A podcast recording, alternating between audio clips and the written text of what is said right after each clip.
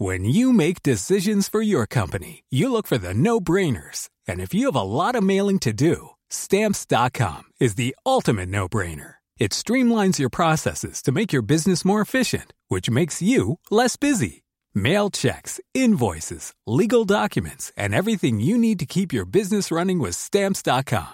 Seamlessly connect with every major marketplace and shopping cart. Schedule package pickups and see your cheapest and fastest shipping options from different carriers. With rates up to 89% off USPS and UPS rates. And with the Stamps.com mobile app, you can take care of mailing and shipping wherever you are. Make the same no-brainer decision as over 1 million other businesses with Stamps.com. Sign up with Code PROGRAM for a four-week trial, plus free postage and a free digital scale. No long-term commitments or contracts. That's stamps.com. Code program. The secret to visibly firmer, summer ready skin is here. Osea's number one best selling Undaria Algae Body Oil. Clinically proven to instantly improve skin elasticity and transform dull, dry skin to silky, soft, and unbelievably glowing. Rich yet never greasy, Undaria Algae Body Oil is formulated with sustainably sourced seaweed to help replenish the skin's moisture barrier and seven nourishing active botanical oils for results you can see and feel all over. The best part? Its signature scent. A blend of freshly squeezed grapefruit, cypress, and mango mandarin transports you to sun kissed summer days. This all natural scent is unforgettable. Everything Osea makes is clean, vegan, cruelty free, and climate neutral certified, so you never have to choose between your values and your best skin. Get healthy, glowing skin for summer with clean vegan skincare from Osea. Get 10% off your first order site wide with code GLOW at OseaMalibu.com. That's O S E A Malibu.com code GLOW. This is the Cork Today replay on C103. As we welcome you along to the programme, my thanks to John Paul for sitting in for me last week when I was off, and he is back taking your calls this morning at 0818 103 103. Text and WhatsApp's also available at 086 to 103 103 and it's good to be back I'm back into routine again. It's the one thing about holidays isn't it? Routine just goes out the door. But you know something? It was a gorgeous week. We went away uh, we took Marcia away and uh, we went to uh, the beautiful island of Ibiza an island that we know extremely well and it's uh, normally Ibiza the season in Ibiza doesn't really kick off until uh, May uh, but they some of the hotels and businesses opened earlier this year obviously because they've had nothing for the last two years. So it was interesting to be on the island when it was so quiet because normally it's a very, very busy island in the summer months. But it was just gorgeous to feel some sun on your back and just to chill out and relax. And I had mentioned the week before uh, when I when the week that I was heading away that I was nervous about having to travel through Dublin airport. I always try and go out of Cork but unfortunately no flights to Ibiza out of Cork so we had to go out of Dublin. And with all of the scenes we were witnessing and online people talking about the excessive queuing and the queues outside the door that I was a bit nervous about heading to Dublin for that uh, reason. But glad to report sailed through the airport and we were there early enough on the Saturday morning I think about seven, half seven, kind of, I think it was about seven o'clock we were there, and uh, which was right in the middle of that rush hour between six and nine in the morning is, is the busiest time for uh, Dublin Airport. But absolutely no problem. Did the bag drop off, got through security, and Dublin Airport and Cork Airport as well. The the arena staff, the ground staff, are just particularly good when it comes to anybody with special needs. They really are incredible. And a number of years ago, actually, it was some of the staff in Cork Airport gave Marcia one of those lanyards that has weirdly enough, it's sunflowers that are on it. They're a green lanyard with sunflowers. And if you ever see anybody with one of those lan- lanyards, they're used to identify people with a hidden disability that might just need an extra little bit of help. Obviously, Mar- Marcia's disability isn't hidden, but these lanyards with the sunflowers are recognised. Airports all over the world, but certainly in Dublin and Cork, they're particularly good. As soon as they see you with the lanyard, they're over. There's somebody over straight away to say, "Can we help you? Is there anything we can do to, you know, you make your passage through the airport anyway better?" Better. So they were they were incredible again, and we sailed through security and all of that. So we were there in plenty of time, which was uh, lovely. Strange to be back on an aeroplane again, I have to say, and even packing for the holiday felt a bit strange because normally, you know, something we would we would do every year. We would take Marcia away somewhere, so you get into sort of the habit of what you need to pack, what you don't need to bring with you. And certainly when I got over there, I realised I brought way too much clothes. We're all guilty of that, though, aren't we? And then there was other little bits and pieces that I'd forgotten that I normally would have packed. But uh, anyway, so it's a bit, a bit of a learning curve. But at the airport, watching people, some people with masks. The mask mandate is still when you're on the aeroplane, you have to wear the mask. And then when we arrived in Ibiza, the Spanish mandate for mask wearing inside in all shops and in restaurants, except when you're eating, a little bit like we had here, that was still in place, but it actually got lifted on the Wednesday while we were over there. And they've had really, really strict lockdowns in Ibiza. I mean, including curfews by age group. you're only allowed out at certain times the day during the height of COVID 19. So when the mask mandate got lifted on Wednesday, it was interesting. Up to that, everywhere you went, people had their masks on, and suddenly Wednesday morning, there was barely a mask in sight. People just discarded them because they've had such strict, strict lockdowns. But anyway, as I say, great to get away, batteries recharged, and I chilled out and I relaxed. And isn't that what going away is all about? And before I went away, I'd been talking on the programme about the turf war and particularly involving Eamon Ryan, the Green Party uh, leader. So there is a little bit of good news, I have to say, on that this morning that Eamon Ryan has bowed to pressure from his coalition colleagues over the turf war. And there had been this real standoff, particularly, I think, between rural backbench TDs in both Fianna Fáil and Fine Gael, they were up in arms about what Eamon Ryan was proposing to do over the selling and the gifting of a bag of uh, turf. So he has given in. And I was reading this morning in a, uh, an exclusive interview that he's actually given to the Irish Independent. The Environment Minister has now said that small rural communities of under 500 people, they will be exempt from the ban on the sale and gifting of turf.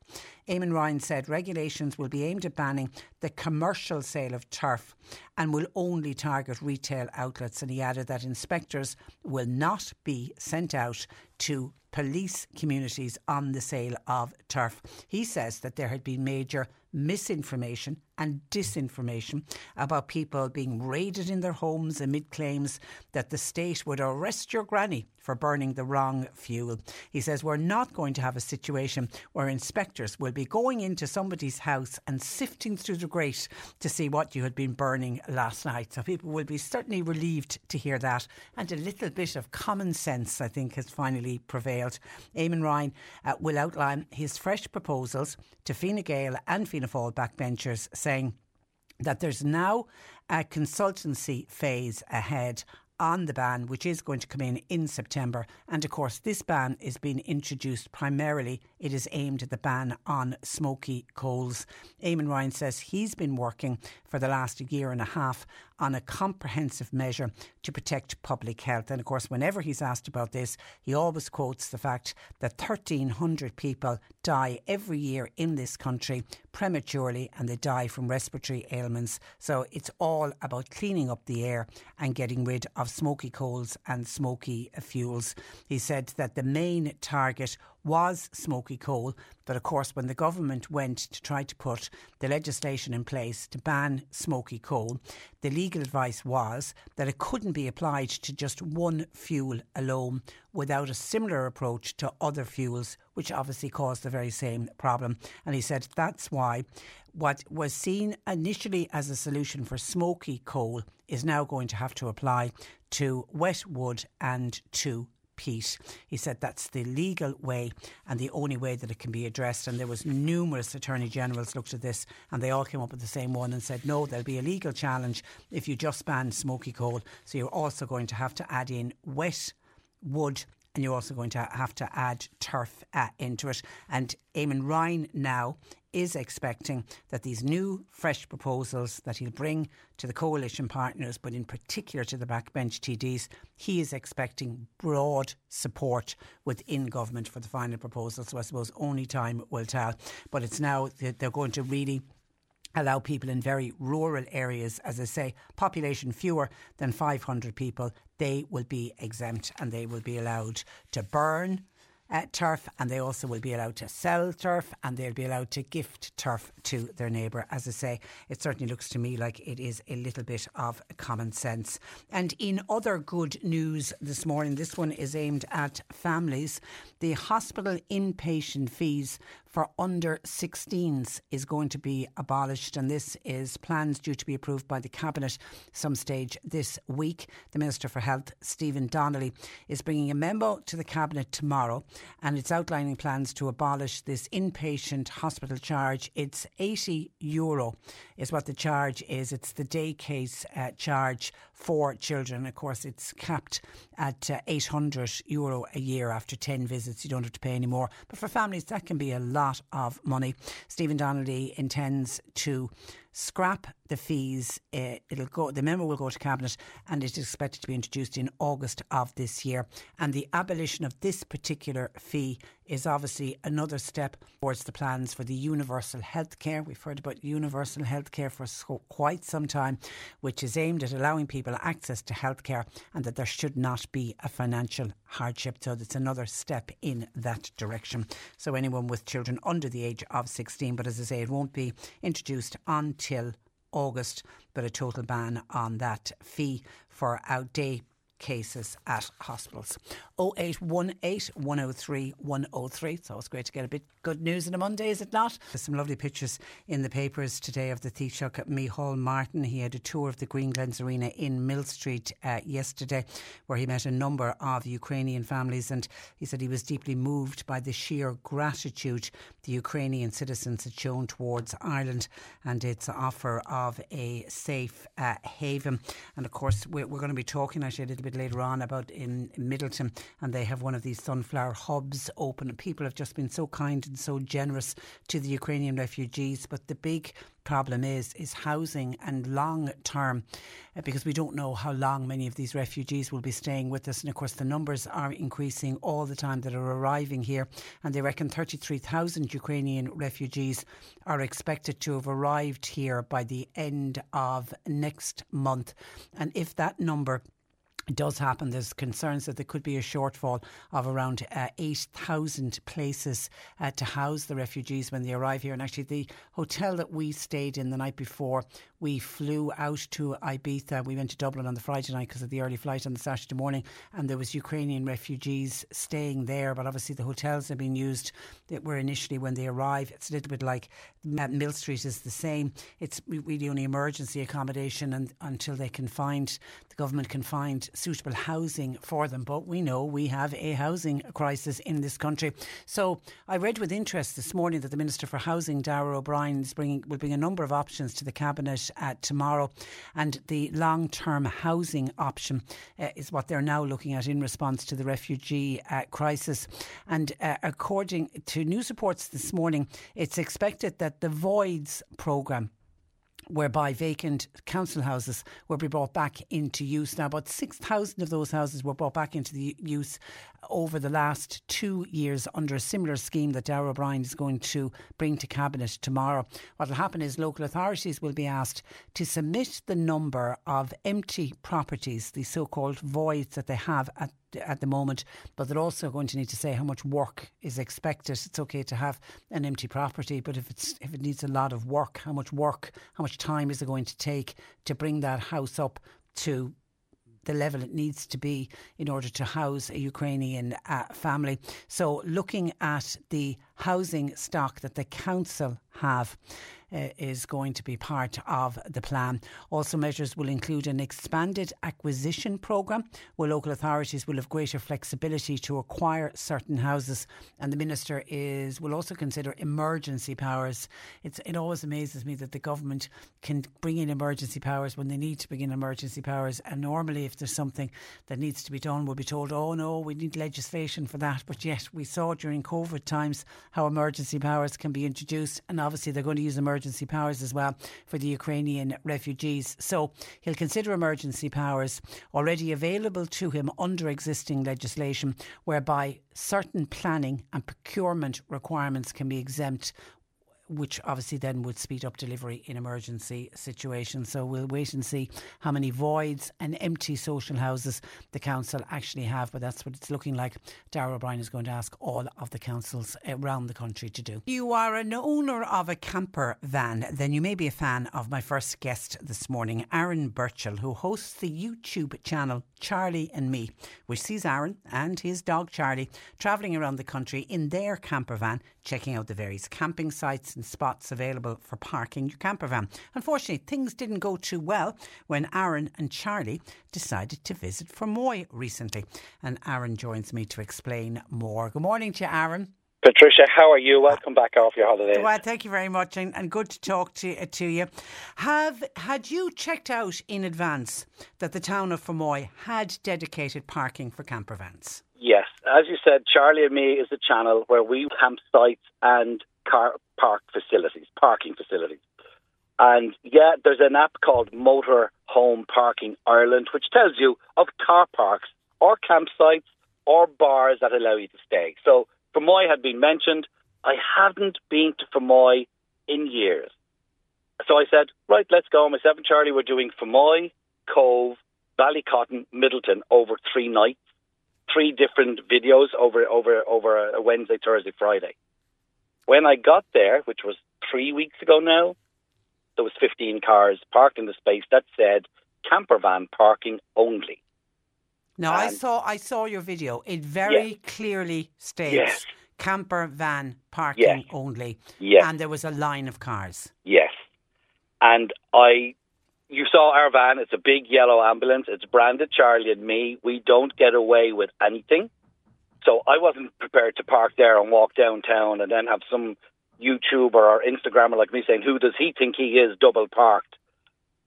So the traffic warden just happened to come in to the into the to empty the meters, you know, the, the parking meters. Now, ju- just just her. firstly, does it often happen that when you No. turn up at a space like that, that cars will be No. illegally parked? No, it but it Okay. has happened there before because on the app I mentioned, somebody said, "Oh, we went there and there was no parking," but in fairness, ten minutes later there was.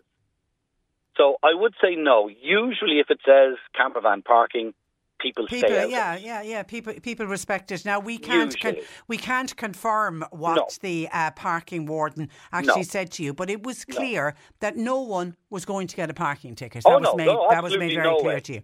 And it wasn't made clear to me that these spaces are being removed and there's new ones. I think that was just coincidental. That maybe, as the Avondhu press said, my timing was ill-timed. I don't think so. If it says camper van parking, it's campervan parking until it doesn't say campervan parking, which it does not say now. Did Those you words are gone. did you wait around to see if a parking space would eventually become free? No, it was half three. I was tired. I had been in my mum's in Dublin and driven from Dublin with Charlie. We wanted to go get a bite to eat, park up, and then I wanted to edit the video. You know, I have a routine. And there was nowhere for me to wait. I would have been moving to let other cars out of other spaces. Um, Yeah, because you were you were double parked because Yeah, you oh, know because you would know the choice. There was not one other par- there was one other parking space, and I was told I could park there, but it was for market stall.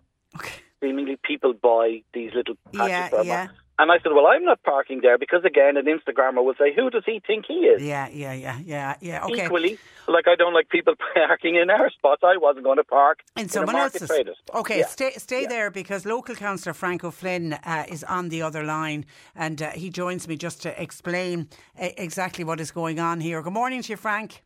Uh, good morning, Patricia. Good morning, listeners of County Sound. Okay, and Aaron is on the other line as well. Okay, now the problem morning, is Aaron. the problem is there's a new location for camper vans. Uh, we, I'd about two years ago, quite a lot of people um, touched me that Frank Fermoy is losing out. As everyone know, you know better than anyone, Patricia, it is very well located. It's uh, on the banks of the Blackwater. And we were losing out, and businesses were saying to me, people said we had a very successful uh, camper van park and, and caravan parking. That was the Ryan family, but uh, both um, members of that family, husband and wife, passed away. It was a great success, and they've decided not to go into, into that business anymore. So I brought it up at the council on uh, agenda about a year and a half ago. Uh, they said they'd look at different sites. So we tried one in the library car park. Uh, there was uh, some criticism that it was on a hill and it was difficult to access and it was on a slope. So there then the, the management brought a list of sites to us and they said we'd try out a few sites. So the agreement was that they would do on a trial basis uh, put in place an, an overnight parking space on the Brahili Road entrance into Fermoy because it is adjacent to my, and many camper van owners said to me, you can never park in a town or park in a local village because you can't get in. So they'd move on to the next town, town or village. So Fermoy was losing out. So we said we do this on a trial period. So we have a trial period now for an overnight parking in um, Easy Road in Fermoy. And how many spaces uh, are there? I'd say it should take about six uh, six camper vans. And yeah. what and what what was the what's wrong with the parking the parking space in the Kevin Barry Hill car park? we where Aaron tried to park. Management and uh, and the council got a feedback that was um, um, difficult enough to access because it was just off a, a, a fairly steep hill.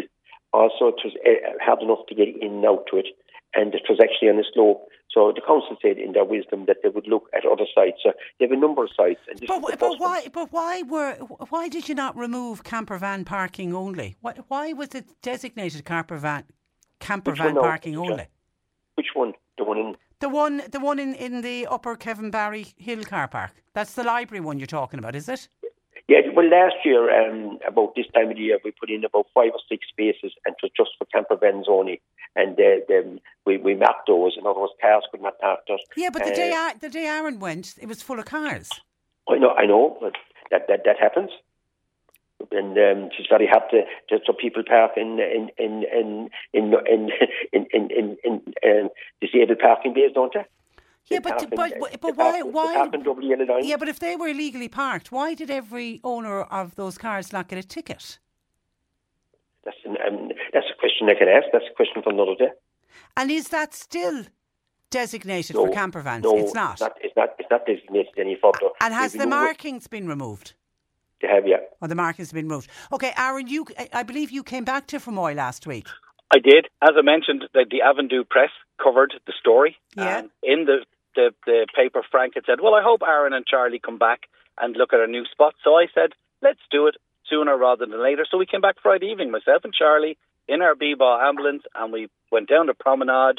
The video will be live this Friday on our YouTube channel. Great. And we stayed over Friday night. In, and I met Frank, and I have actually interviewed Frank for our podcast. And we stayed there. I was the only van there Friday night, Patricia. There was just me.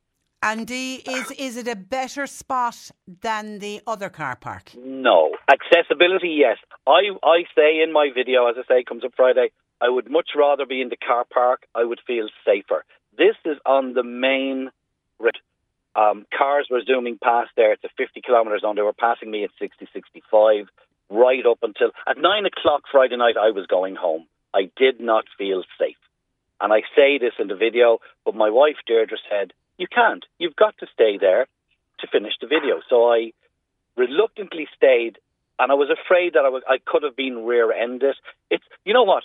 Location, location, location. It's a great location. It's a two and a half minute walk to the park, coffee shop, the Wimpy, a bar.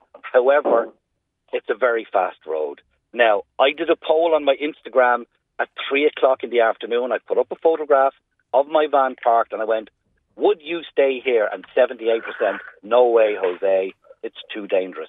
And one lady messaged me who has children and said, There is no way on this earth I would feel safe stopping there with children. I was just going to bring up whatever about you've got to keep an eye on Charlie the dog. I'm just yeah, thinking for, for, for children. children aren't. Yeah, yeah, Frank, do you need to look again oh, at this at this I, new I space?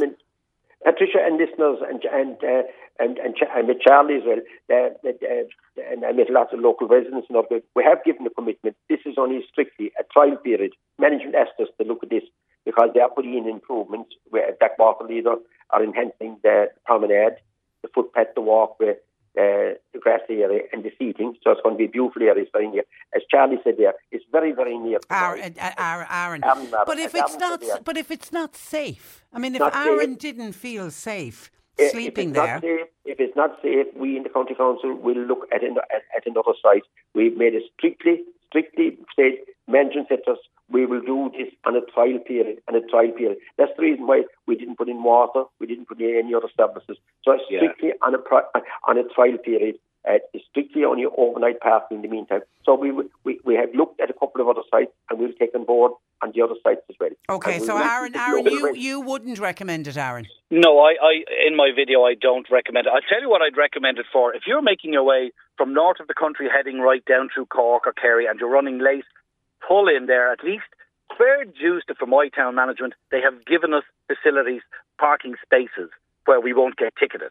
So if you're making your way north of the country down south and you're running late, yes, pull in there, stay overnight, have a coffee in the morning, and move on. But I couldn't see me saying to Deirdre, "Hey, come on, we'll go and we'll spend the day in Fermoy, not to park there." And that's what we want people to do. Yeah. We want people to come. It's a great, yeah. it's a great it's, town. We want people to I come and it. visit.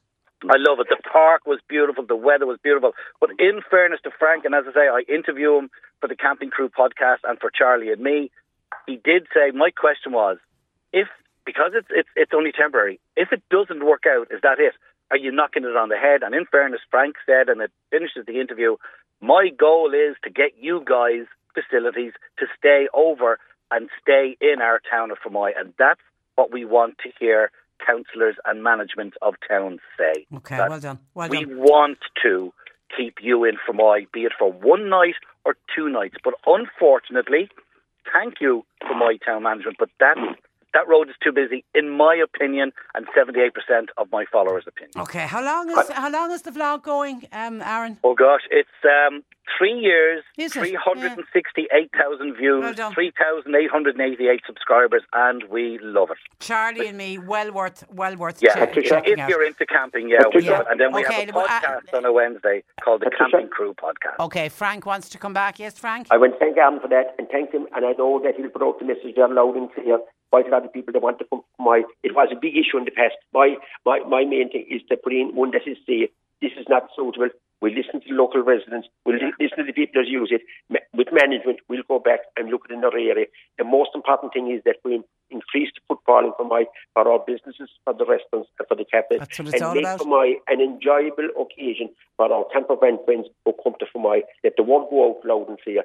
my is a place Brilliant. to live. Okay. All right. Listen, Aaron. Safe travels. We'll speak to you again. Thanks, and uh, and if you want to check it out, it is Charlie and uh, me on that's the YouTube channel. And Frank, just while I have you there, I see you're making the front page of the Examiner, the Irish Examiner uh, today, and this is to do with the retrofitting of uh, council houses.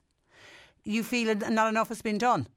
Patricia, we, we have esteemed, that we're looking, we've got extra funding just short of 7 million. Um, everyone knows the high cost of, of, of, oil, of gas, of fuel, inflation gone through the roof. Many, many people, especially people living in council houses, they said, Frank, what is happening? Uh, smokeless coal is being banned from the 1st of September in our area. And I think we should uh, fast track the rollout of improving uh, whether it's insulation in the roof, the walls, the windows, and putting air. Now, one good answer I got from the management was Cork County Council the last meeting was uh, going forward, it, it will be all air to water. Uh, heating systems. We are doing uh, probably about 70 or 80 houses now in North Cork. It's far too slow, Patricia. Far too slow, listeners. It's probably going to take about 10 years. The cost at the moment of heating oil, gas, and um, timber and coal has gone through the.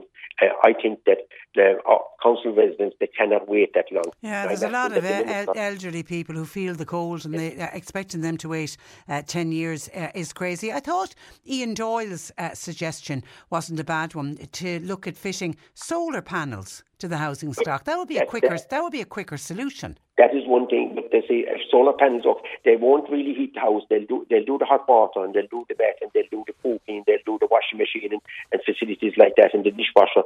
But uh, for heating houses, especially Ireland, you know, from the months of October on, the sun is there. But um, the solar panels are a success, and there is grant aid there for, but there's also grant aid there for uh, in, uh, any the windows, the doors, and the, the, the insulation. But uh, in the council houses, long term, we have to put in a system that um, we're going away from smoky coal, we're going away from wet and damp timber, and the cost of heating, the cost of oil, the cost Yeah, of gas, crazy. the moment. That's So why, yeah, and, and that air, system. that air to water system is the way to go. But Brilliant. but not if it's And- going to take ten years to get sup- through the housing stock.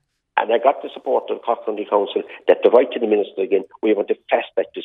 10 years is far too long for people to wait. I think two to three would be more reasonable. So I, I'm, the council colleagues of mine with management have agreed to write back again to increase the funding to ensure that the necessary improvements, including the water systems and, incl- and including the solar panels, are put. Now, quite a lot of new houses now that we uh, they also have the solar panels plus air to water. Okay, all right, we leave it there, Frank. Thank you for that, and thanks for joining us. Thank you, Patricia. Good Thank you. morning to you. Good morning to you. That is uh, Fermoy based uh, Councillor Frank O'Flynn. Cork today on C103. With Sean Cusack Insurance's Kinsale, now part of McCarthy Insurance Group. They don't just talk the talk, they walk the walk. CMIG.ie. More and more Ukrainian refugees moving into towns and villages right across the country. Many local people are rallying to offer as much help and support as they can. Kerry O'Donoghue joins me this morning to talk about the Sunflower Hub, which has opened in the town of Midleton. Good morning to Kerry. Good morning, Patricia. How I'm- are you? I'm very well, and you're welcome to the programme. Have you many Ukrainian refugees in the area at this stage? well, we don't know, like, there's not official numbers, you know, but Yeah. we have the Sunflower Hub open in Midleton, and we have had so many come through the door like that. It's, you know, it's overwhelming almost, and they're coming from everywhere. So it's not just the Midleton area. People are coming from, like, Fermoy, people are coming from Mitchelstown, people are coming from Youghal. And then, like, further than that, there's people coming down from some of the hotels in the city. We've had people come from Tramore, and we've had people come as far as Shannon to us. Goodness know, me, so- goodness yeah. me. Okay, just outline for, to people how the Sunflower Hub, how it operates. Yeah, so I suppose it's just a space in Midleton. So it looks like, for the world, it looks like a shop.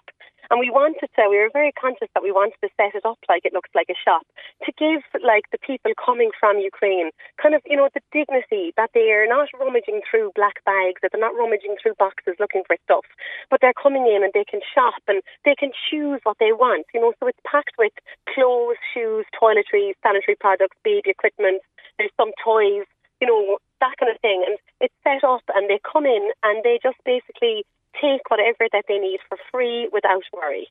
Um, and it's all thanks to the like really, really generous people who have donated to us when we put out the plea. Um, we got so many donations that we're not taking donations anymore. like it's all set up, it's all there, and it's just the loveliest environment for people to come in, and it's like all volunteers just helping. Like it's just Irish people helping Ukrainian people, and That's that's what it is. And was it was it all local people who donated the items, Kerry? Yeah, yeah. So it was myself and three school friends set it up. So the four of us got together and we said, how can we help, like practically on the ground? You know, like we weren't able to send out a truck. I wouldn't have a clue how to do the logistics of organising that. And there was other people that were really capable of doing that. So we looked at like, you know, if we had to take ourselves and our children in the morning and leave and go to another country, like what is it that we need? And we just kind of said, okay, like what are we, what are we doing? And the four of us got together and there, we were like, you know, what we need at the end of the day is we need clothes, we need toiletries, we need shoes, we need, you know, a few toys for the kids. And that's what we did. And we put out the plea and it was all local people, like just like regular Joe soap. We didn't even like we had the idea at the beginning that we'd get onto companies and we'd get like you know in like things in mass pod like volume and we just like it just it totally just took on legs and arms and it just grew and people were just so generous giving um, of their items and then giving of their time, you know, because it took a lot of time to sort through all the clothes and to get everything set up nicely, you know, and do Yeah. the rails and set up the shop, say. So we've half the unit is a shop and half the unit is the kind of storeroom, you know, but there's absolutely no money exchange or anything like that. And um, yeah, it's lovely. And we just get to meet the loveliest people coming from Ukraine, you know, like all ages, all walks of life. Um, it's just lovely. It's such a positive place to be, and it's really nice. And for and and, and, I, and I love the way you sat down with your school friends and you know what if God forbid this happened to us what would we what would we need because many Yeah. of these and it is women and children predominantly that are arriving on our shores Yeah. literally left with very short notice so you grabbed what you could to Yeah. put in a little trolley bag or to put into a rucksack. Like it seems unbelievable then that you arrive in a different country with nothing. Yeah, yeah, that's it exactly. And I suppose I have a ten-year-old, a three-year-old. I mean, I just said Busy house. if it was me, yeah, I'm really busy. But I said if it was me, it would be our ten-year-old would have to carry. I'd have to carry the two smallies, and our Yeah. ten-year-old would have to carry whatever it is we needed in the world. And I was like, this is unimaginable. Like, what would you even take? You know, so it was just real practical stuff that we have, and people were just so generous. And like when it comes to like anything that we need, so we don't take donations anymore, but we have on our Facebook page. Um, it's called the Sunflower Ukrainian Donation Hub on Facebook, and every so often we put up then kind of like requests that we have. You know, sometimes we'll start running out of toiletries, or Yeah. sometimes we'll start running out of um, underwear, and that's kind of things that people have to buy new. You know, and sometimes people are very happy. You know, they mightn't have stuff at home to donate, and they might be happy to go into pennies, or they might be happy to run to the shop and buy some shampoo or whatever. You know, so like we're getting all those kind of things in as well. So it's just it's just brilliant. It's the practical things that you need to just initially get you set up in Ireland. And you know, like we have this unit for three months, so we really want to just try and help as many people as we can in that short time. Yeah, and please God, we'll have a wonderful summer weather-wise, which would be great. And of course, the refugees have arrived in winter clothes, and they need winter clothes when they've when they've arrived. But there will be a need going forward for summer clothes Yeah. for, for many of them as well. Yeah, oh, like, and they've just, it doesn't even matter if it's winter clothes that they've arrived, they've just arrived in an outfit. You know what I mean? yeah, like, there wasn't room to pack spare clothes.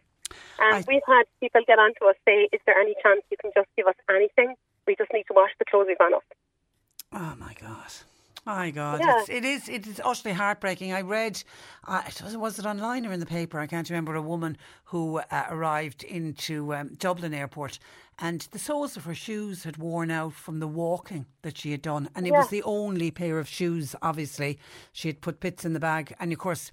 Again, as mothers, we'll put bits in the bag for the children. She she never thought of putting in a spare pair of shoes for herself, but she literally the sole of her shoe was gone. The poor woman. You just think what she has been through, and then to arrive into another country, and the sole, Yeah. sole of your shoe is gone. It's just. And are you have you chatted with many of the refugees, um, Kerry? I mean, I saw, for example, Yeah. I heard um, Micheál Martin talk about the sheer gratitude of the Ukrainian refugees when they arrive. Oh yeah, like it's lovely. Like we like so the four of us are all working, so we're trying to do this around our own working schedules and whatever, and our own lives and things. So we're open on Mondays, Wednesdays, and Friday evenings, just from six until eight, and then we're open on Saturday mornings from ten until two. And from those hours, like the place is just full of different Ukrainian people coming in. And we're talking to them, and then they're talking to each other, and Yeah. they're sharing stories, and it's just so lovely. And yeah, they're really, really grateful. And they're really grateful, like the Sunflower Hub, actually a hub, you know, so they're coming and they're getting their bits, but then they're also meeting other people and they're sharing their stories and they're hearing what's going on at home. And it's just lovely. And that's so it's so important for them to meet up with their own country, the people Yeah. from their own country uh, as well. And then I take it, Kerry, children attending local schools. Yeah. So yeah, children are attending local schools, and like the schools, like some of the local schools have gotten on to us and said, you know, like how can we help, or you know, like there's a lovely school uniform shop have gotten in touch with us and said we can help out with school uniforms, Yeah. and you know, it's lovely. And then uh, that's actually one of our appeals at the moment is we were sh- looking for, we didn't have any school bags. We were like, oh, actually, people are looking for school bags, you know. So that went up on our Facebook page. But we were like, oh, we're looking for school bags and school supplies, you know. So like we kind of didn't think of that, you know, that kind of way. So we had to ask, and then like we just ask once and it comes in its droves then in the door. It's the most positive place. And then the people that are coming in getting the items, like one lady said to us, she said that we have travelled a lot um, to get here, but she said in other countries, she said it really helped us out too. She said Romania were brilliant and there was clothes and they got to Romania and things. But she said this has just got such a soul and a heart to it. Oh. So like the, the Ukrainian people can feel like the love from the Irish people, you know, and feel the kindness. Because that's just what it is. It's just people being practical and people being kind. I can hear it in your voice. You're getting a lot out of this, Kerry. Yeah, we all are. Like it's just, it's just so lovely to be able to help on a practical scale, you know, because we don't all have thousands to give to the Red Cross, or we don't all have thousands to give to any cause, you know. So when you're just like down your hands and knees and you're rooting through the black bags for the good clothes, and then you're putting them out on the rails, and then you're helping mums and children coming in, getting clothes and finding items that they like, you know, as opposed to like. When you a size medium jumper and you're going to wear it. Whereas if you picked out that jumper yourself on a rail, it means a lot more to you. Yeah, and, and to make sure that it's going to fit. Yeah. Rather than just being handed something that might be three sizes too big or worse, might be three sizes too small uh, Yeah, uh, for yeah, It's, it's, exactly. ter- it's, it's terrific. And as you say, the generosity of Irish people yet again Yeah. coming to the Yeah, fore. once again, yeah, exactly. And as I say, like people being generous with their donations, but as well as that, being generous with their time. Like I've met so many lovely Irish people who are living in the East Cork area that I never would have met before because they're coming in and they're volunteering their time to help out, you know, in the hub. So it's lovely. Everyone's benefiting. Everyone. And I think we're all yeah. benefiting from having these refugees in our midst and, and around us. Uh, we, we really are. Okay, And they've so such an unbelievable skill set, Patricia. Like they're looking for work and they're really qualified. You know, like we're lucky to have them in our economy. Oh, you and, and many Like, of them are. in- Many of them are. And I know we, we. I was talking with a group who arrived in Buttevant, and when they, after their first night of getting a good night's sleep, and the next day they were asked, you know, what what do you most need? And all of them said jobs. They were. de- Yeah. They're desperate to work as well. They don't want to be living on social Yeah. welfare. On social welfare. Okay, so your Facebook page is where? What's the Facebook Our- address? our- yeah, our Facebook page is called the Sunflower Ukrainian Donation Hub. Okay, so people can keep an eye on that. At the moment, you're not looking for mass donations of items, but they can, as, Exactly. as needs come up, you'll you'll put it up on your Facebook. Exactly, and we just, I suppose, would appeal to people as well that if they know of a Ukrainian family living down the road, either in a host family or either in like accommodation provided, you might reach out and say to them, "Look, I heard about this place, the Sunflower Hub in Midleton. I'm free on Friday at that time. Will I bring you down?" Well done. You know, well because Yeah. it's just so it's just an easy thing for you to do. Bring like one or two people down in your car, let them pick out what they need, bring them back home. You know, helps out a little bit more again. So I there's like other people that are listening that are like, oh, there's a family, you know, down the road, or maybe there's people, you know, in that centre that I could help. Like, do like just look at our Facebook page, see what time we're open, and bring them down. Like that's such a practical, easy way of helping. Well done, well done. Continue good luck, Kerry. And we're always here if you want to put a shout out. You're looking for anything particular. We'd be only too happy uh, to help you out. But well done to you and everybody involved in the Patricia. Thanks a million. Much. Good morning to Bye. you. Bye bye. What a lovely lady. That is Kerry O'Donoghue in uh, Midleton in East Cork with that wonderful sunflower hub in Midleton. You're listening to Cork Today on replay. Phone and text lines are currently closed. I've had an email in from Martina to say that a hearing aid was found outside Dunnes Stores in Mallow yesterday and uh, it can be collected from the parish centre in Mallow. So if you heard of somebody who lost a hearing aid, because if they're without the hearing aid, they mightn't be able to hear us properly on the radio this morning, but it was found outside Dunnes Stores in Mallow yesterday, parish centre in Mallow. Martina looking after that hearing aid. It'd be nice to get it back to its rightful owner. We were discussing Fermoy earlier on with regards to the camper van situation, but Aaron Birchall, who came back a second time when he was able to get parking and speaking highly about the lovely town that Fermoy is, well, that prompted Margaret in Glanmire to contact us to say she travelled from Glanmire to Fermoy just last Saturday. They decided to go Fermoy to do a spot of shopping, and she said it was such a pleasant experience. She got all of her shopping done. She was clothes shopping very happy with her purchases. Parking, she said, wasn't an issue. She said it was lovely to hear such positivity about Fermoy this morning as well, outside of what happened with the camper van situation initially when Aaron went to park there would you say about three weeks ago? But then Oliver in South Cork says, what about camper vans that take up car park spaces? Some of those vans park and they end up taking more than one car park space because of the size of them. Oliver says it happens particularly in the town of Dungarvan. It also happens in Garrett's town. So he says he doesn't know what they are on about. Well, I think what Aaron is on about on behalf of camper van owners is that every single town should have enough car camper van spaces, dedicated camper van spaces that car owners are not allowed to park in. And if we'd more of those, then we wouldn't have the situation of a camper van arriving in a town and there's nowhere for them to uh, park. Thank you for your call. We were talking with Kerry about what's happening in Midleton in hub that's been set up, the Sunflower Hub, and she's talking about the positivity that's out there for the Ukrainian uh, people. Fran has contacted us from Ardpatrick. Uh, good morning to you, Fran.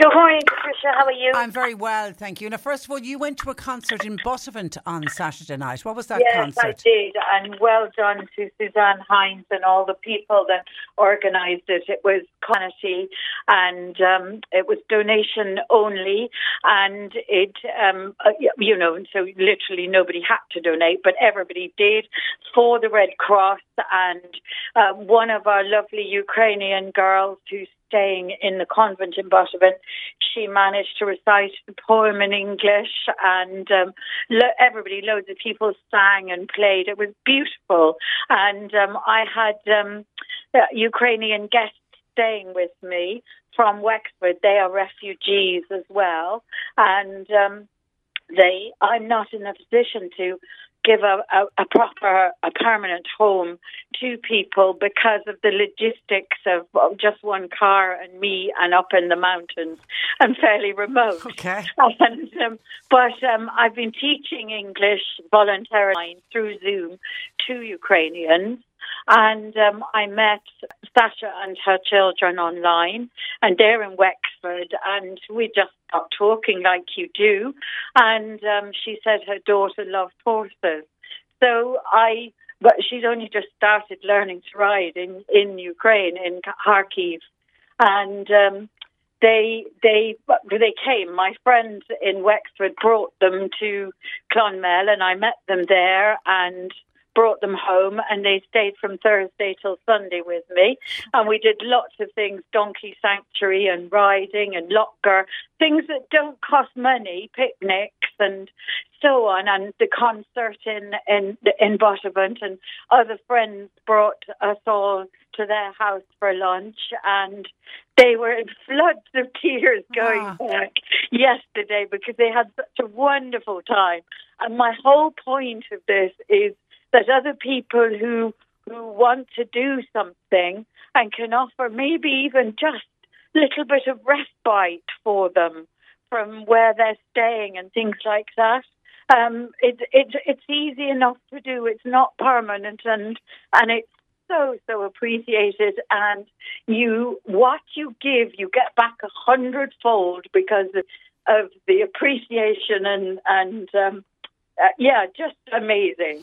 Uh, yeah, and that was one of the points I made when I was was talking with uh, Kerry O'Donoghue. Yeah, I heard, and yeah, I and you could you you. could you could hear it in her voice. Yeah, well, I hope you can hear it I, I, I one hundred percent can, Fran. I and it is true. You get it back in bucket loads because it, it's always better to give than to receive. We, we all know that. But come here, I'm really interested in your teaching the Ukrainians English on Zoom. How did you get involved in that? There's a Facebook page called Help Ukrainians in Ireland. Yeah. and um, I just did, and I just got, joined that group, and I just put up that I would be very happy to help do that because I I teach um, um, Spanish people and so on, and I have students and things like that through um, Clodagh Jones in in Doneraile, and so that's how I started teaching online, and um,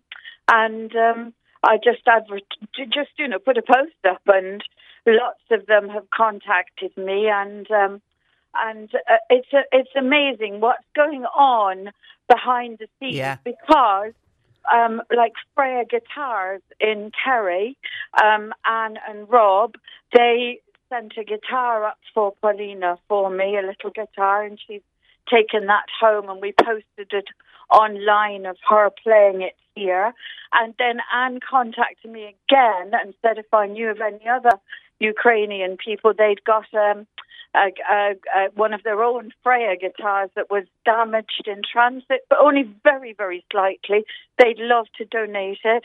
So I've been teaching um, a, girl who's got really good English. She's Ukrainian. She's in Lisdoonvarna in the Hydro Hotel, and there's 199 other Ukrainians in there who maybe haven't got much English. So I've been doing lesson plans for her to teach to her own people and um, of English lesson plans.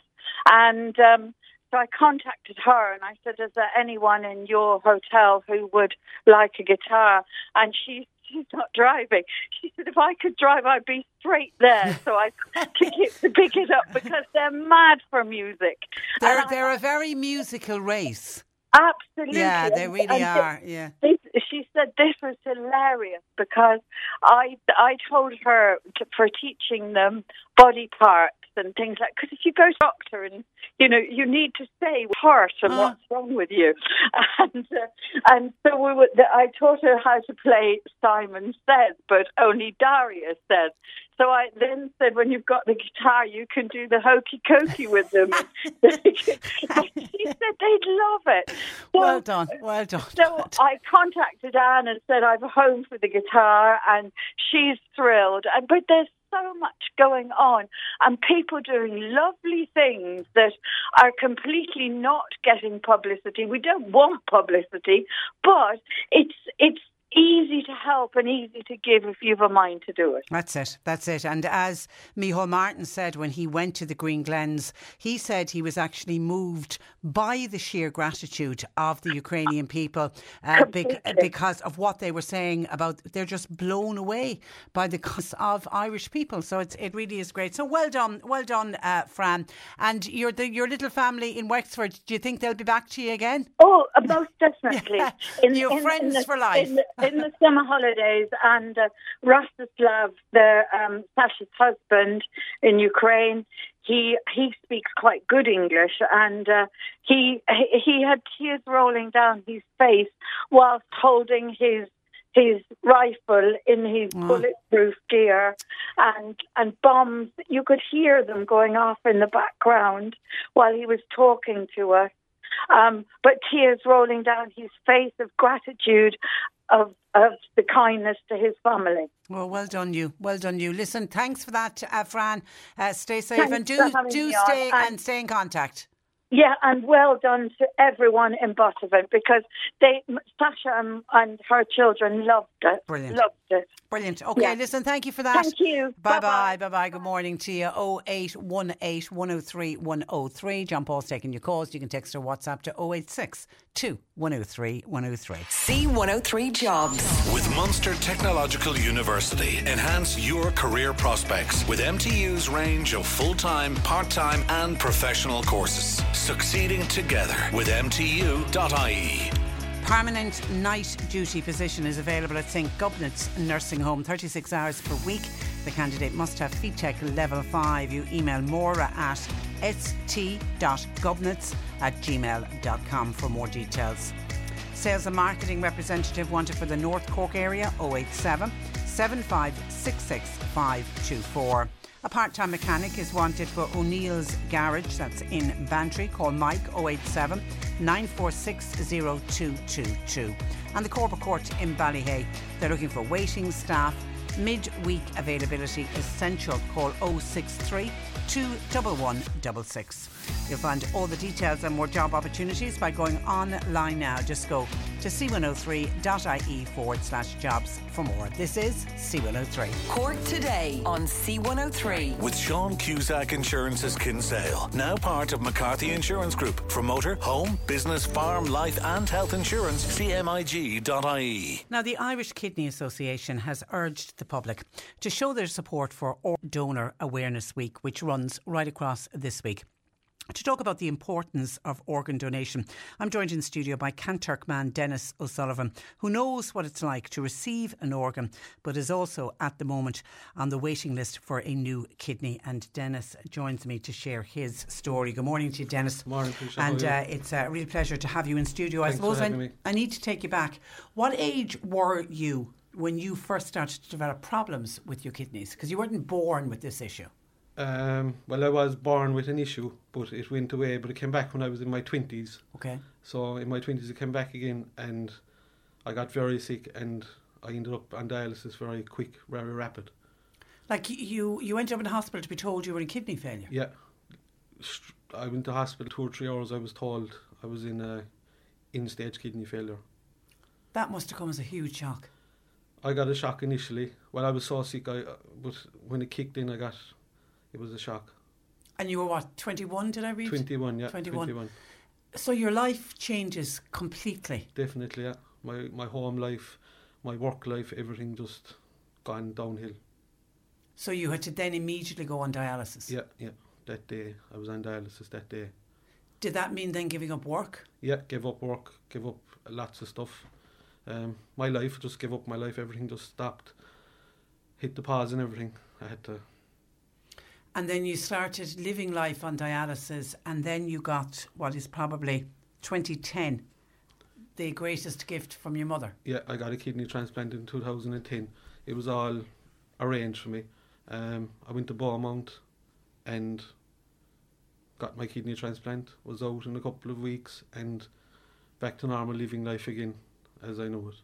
So dialysis gone, then your kidney's working fine, and of course your mother's fine because you can Yeah. survive very Yes. well on one kidney. Yeah.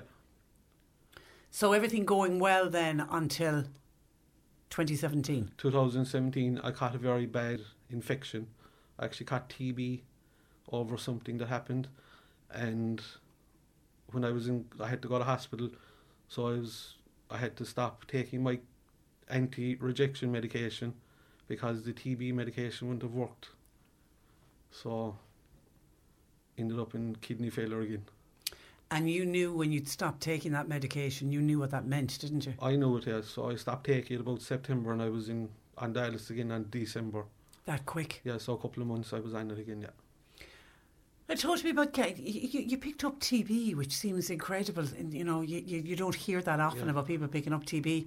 How unwell were you, and what was the treatment like for that? Um, well, I suppose I was getting unwell for a bit with it. I didn't know I had it. I had it for a while, and uh, I suppose it was just the weight loss, getting sick, and eventually I just had to go to hospital for a kidney checkup. And my nurse at the time taught me, Dennis, there's something wrong. We have to look further. And I was just put into hospital in, and I, I didn't come for nine months. Nine months. Nine months. Yeah. Where where were you in hospital? I was in Tralee first, and they moved me to CUH. Nine months. Nine months, yeah. And that was getting the treatment for the For the TB rather than Yeah. the exactly. secondary thing was the kidney, unfortunately. yeah, that was the smallest of it. So you were in hospital then, being treated for TB, and I, don't- I, what, what is the treatment for TB? Uh, just antibiotics, medicine. Just I was pumped. I needles in my neck, my thighs, my groin, everywhere, my hands, everywhere I could you, you could think of. There was a needle shoved into me to put an antibiotic into me to Were get you, were you feeling very sick? Oh, I was. I was just there. Understand? I was just on the bed. Yeah. I couldn't do anything. You know. And obviously, then from the December, you started having to then go for dialysis as well, did yeah, you? yeah, yeah. I was have to be wheeled down.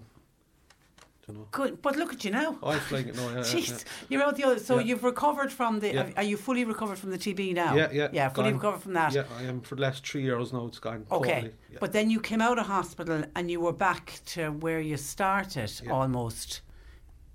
Talk to me about that. Was that very hard for you to have to get back into that routine again of dialysis? Well, I got such a fright with the TB. Doctors come in saying that I mightn't make it. I kind of just dealt with the dialysis then as I went along. And the staff where I go, I go for dialysis in Tralee, County Kerry, even though I'm a Cork man. Um, they're very nice to me and they got me through a lot. And so did my family, my partner and kids. So Yeah. I'm grateful for all that. Yeah, you you come across as so positive, even Yeah. with everything, You with have to be. everything that, that that has happened. So then, life on dialysis. I know when you finish up at the interview here, you get in, you drive yourself. You'll get into your car, Yeah. and you'll drive back to Tralee. Talk us through the process then of dialysis. What what, what does that entail? So I just go in, the nurse gives me my station, I just lie in the bed, uh, the nurse come over, hook me up to the machine, and basically I just lie there sit there for the 4 hours 15 minutes until my blood is uh, treated. And the toxins that I built up over the weekend, that treatment will get rid of it completely for me. And basically just come out, sit into my car, go home again. Do you feel different after it? Oh, definitely feel Oh, you do? better. Yeah, Do you? definitely. Oh, like now when kind of two cylinders, I have three, but after dialysis I'll be fully, I'll be fine. Yeah. You know? And it's Monday, Wednesday, and Friday Yeah. for Mm. four and a quarter hours. Four and a quarter hours. Yeah. And what's the car journey there and back? about fifty minutes. So an hour each. Yeah, an hour each way. Yeah. each- So about six and six and a half hours. So that's Monday, Wednesday, and Friday of every week Yeah. gone. Yeah, gone. Yeah, yeah, yeah, yeah. And the Tuesday, Thursday, then you're kind of recuperating after the Monday. You get me? Yeah. Tuesday, Thursday, Saturday. Sunday's the only day I kind of have, you know, like you are better, but you're just a little bit tired after the journey and Yeah. stuck to the machine for four and a half, four and a quarter hours. And do you how how do you while away the four and a quarter hours? Uh, my phone, look at my podcasts of C103. Hey, hey, Um, right answer, Dennis. Right answer. Uh, that's all really. Can you sleep? Yeah, you sleep now and again, but I have good friends back there. Do you? Yeah, I got uh, one good friend of mine back there. She's 92. Her name is Mary, and the two of us just have the best fun. She's like a 20 year old. Well, she's on dialysis as She's well. on is she? dialysis as well. Oh, go yeah. on, Mary. Yeah, Mary, Mary, Mary Glacier, just Yeah. in case she's listed. Yeah. Uh, you. And you you, you chat away. Yeah, and uh, Because obviously you did all this during COVID time, so there would be Yeah. no nobody. You, you can't bring somebody with you or oh God, anything. no, no, none of that. No, no, No. no. So just all of us patients and nurses, you know. And you get something to eat during it. Yeah, yeah, you get your tea, your Oh, toast, yeah. Okay, You get a look- little dessert, a little bit of apple tart. Or, Oh, they look after yeah, you. They oh, look oh, yeah, after you like that. And then when you're on dialysis, the other one is fluids. You've got to watch the amount of yeah, fluids. Yeah. So basically, you're allowed. I'm allowed a liter between sessions. So like from Friday evening I left till today, I was allowed to drink two liters. From Friday evening to Till- Monday afternoon. Yeah, yeah. So I have a liter Saturday and a liter Sunday. And you literally measure that out.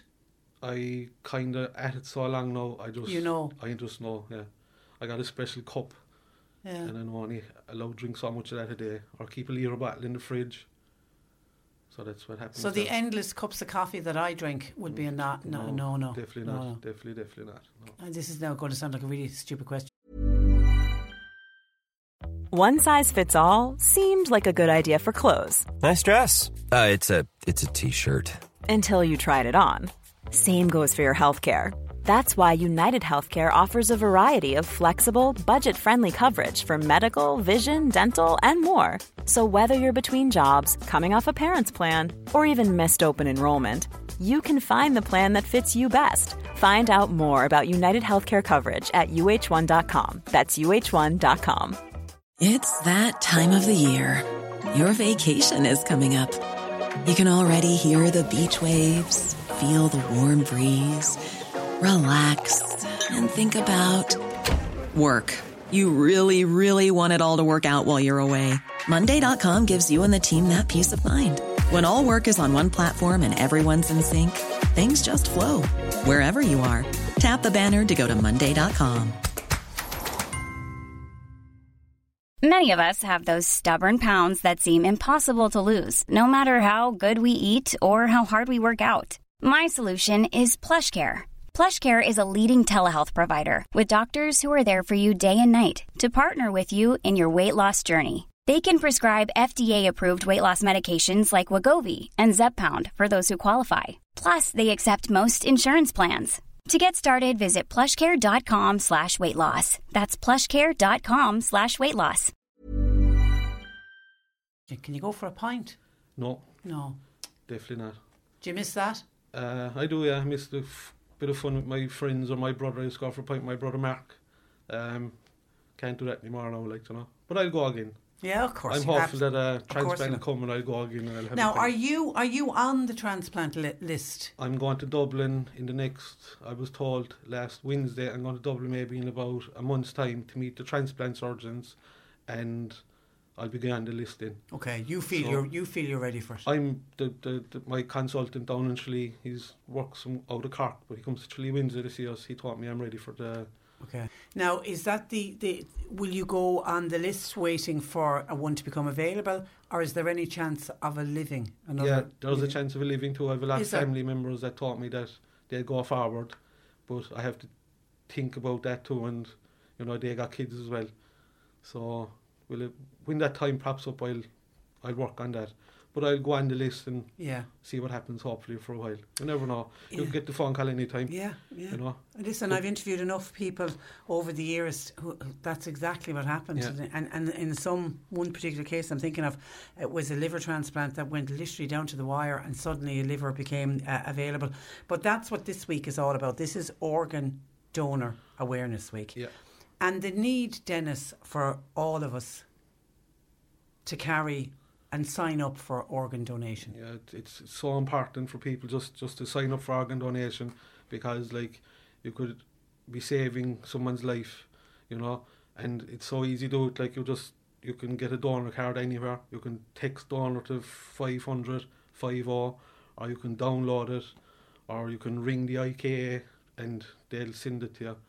But it's just so important to I To- can't emphasise enough how important. And, and, the other important part to it, Dennis, is you need to chat with your family Definitely. and make them aware of your wishes. Definitely, yeah, yeah. You need to talk to your family, sit them down. I did it before. I didn't do it this time yet, but the last time I was on it, I sat them out around the table at home and I just talked to them, and like you, I didn't push anyone and just told them if any of you like feel like to come forward to get tested to help me out and give me a kidney, you can, or at least if that's not what you want, then tick your license or get your organ donation card and you know Mhm. can't take it with you. Yeah, you can. that's can. the thing. Yeah, you know. that's ab- ab- absolutely it. And if you can save a life, why not? And are you working at the moment? Not at the moment. No, just, no, no. you can't, no, obviously, no. with. But I have a job waiting for me when I'm finished all this. Yeah. My previous employer down in uh, Dromina. I'm going back again. So Brilliant. And what what what what, did- what, what did you do before just this? in uh, trucks. Trucks. All driving trucks and All right, oh, God, there's a logistics. and there's work. There's, Yeah, there isn't there, definitely, yeah, there yeah. There's work, and you've got you've, you've two smallies. Have you? What age are your children? Yeah, uh, Emily is six, nearly six, and Katie is nine. Nine. Okay. Yeah, and right. they keep me going. Do they? And my partner Elizabeth. Kill me now. She'll probably hear me. They keep me going. Well, and then the long term plan after you get the kidney. What what what what- what's is, have you a bucket list? Have you things that you can when Monday, Wednesday, and Friday suddenly become yours? You're back at work again, and life returns to normal. um, Do you want to go for the pint with your brother? That's an Definitely want to go for a pint with my brother. Want to go for uh, a meal with herself. Yeah. Want to take my kids maybe on a holiday away for a week that I don't have to worry about hospitals and all this. And uh, if I get that far, I'll be very happy. Holidays are an issue. Have you been able to get away? No, not really. No. No, no. You can go to, you can swap your slot. Like I could go to Dublin and get dialysis in Dublin or Waterford or Limerick, but you'll have to go to the kidney house in that jurisdic- jurisdiction if you get me. Yeah. And then Liz is on her own with the kids while you're yeah, in. yeah. I'm gone to, I'm gone to dialysis then. Yeah. Yeah, yeah. Listen, you're you're an incredible um, man, Dennis, and we wish you nothing but luck. And Thank we hope that much. You get on that list and that a kidney becomes available. But for everybody else, the the imp- please contact the Irish Kidney Association www.ika.ie. This week, more than ever, it's been Organ Donation Awareness uh, Week. Dennis O'Sullivan from Kanturk, a real pleasure to have you in, in studio. Thank you very much. Thanks having for joining Patricia. us. Thank you. Cork today on C103. With Sean Cusack Insurance's Kinsale, now part of McCarthy Insurance Group. They don't just talk the talk, they walk the walk. CMIG.ie. A lot of your texts and comments uh, coming into the programme this morning.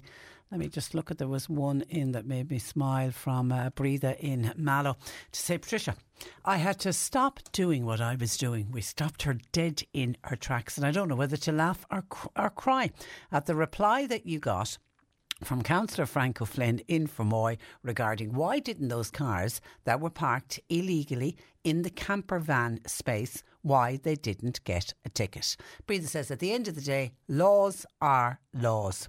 It's the same, she says, as the bridge in Mallowtown. The yellow boxes are not being respected. The new curbside is already broken. I actually witnessed a lorry drive up over it last week. Why? Because the cars were in the yellow boxes, rant over. And that's from Breather in Mallow. Thank you for that, uh, Breather. And anyone who knows Mallow Town and knows the bridge in Mallow, there's a very large yellow box there. And I would say nine out of ten times when I approach that yellow box, there will be somebody in the yellow box. I don't know what it is. I just, is there something about yellow boxes that people simply don't respect? You'll see them in other areas and nobody will go near the yellow box because the idea of the yellow box, and it's one of those things that I remember when we were all learning to drive, you don't enter the yellow box unless your exit is free and you can get out the other side. But that does not stop people from getting into the yellow box. The frustration with the actual the Mallow Bridge that uh, Breathe is talking about and why people do it is because of this. I don't know whether it's to do with the sequencing of the lights or whether it's to do with the fact that people block up that yellow box.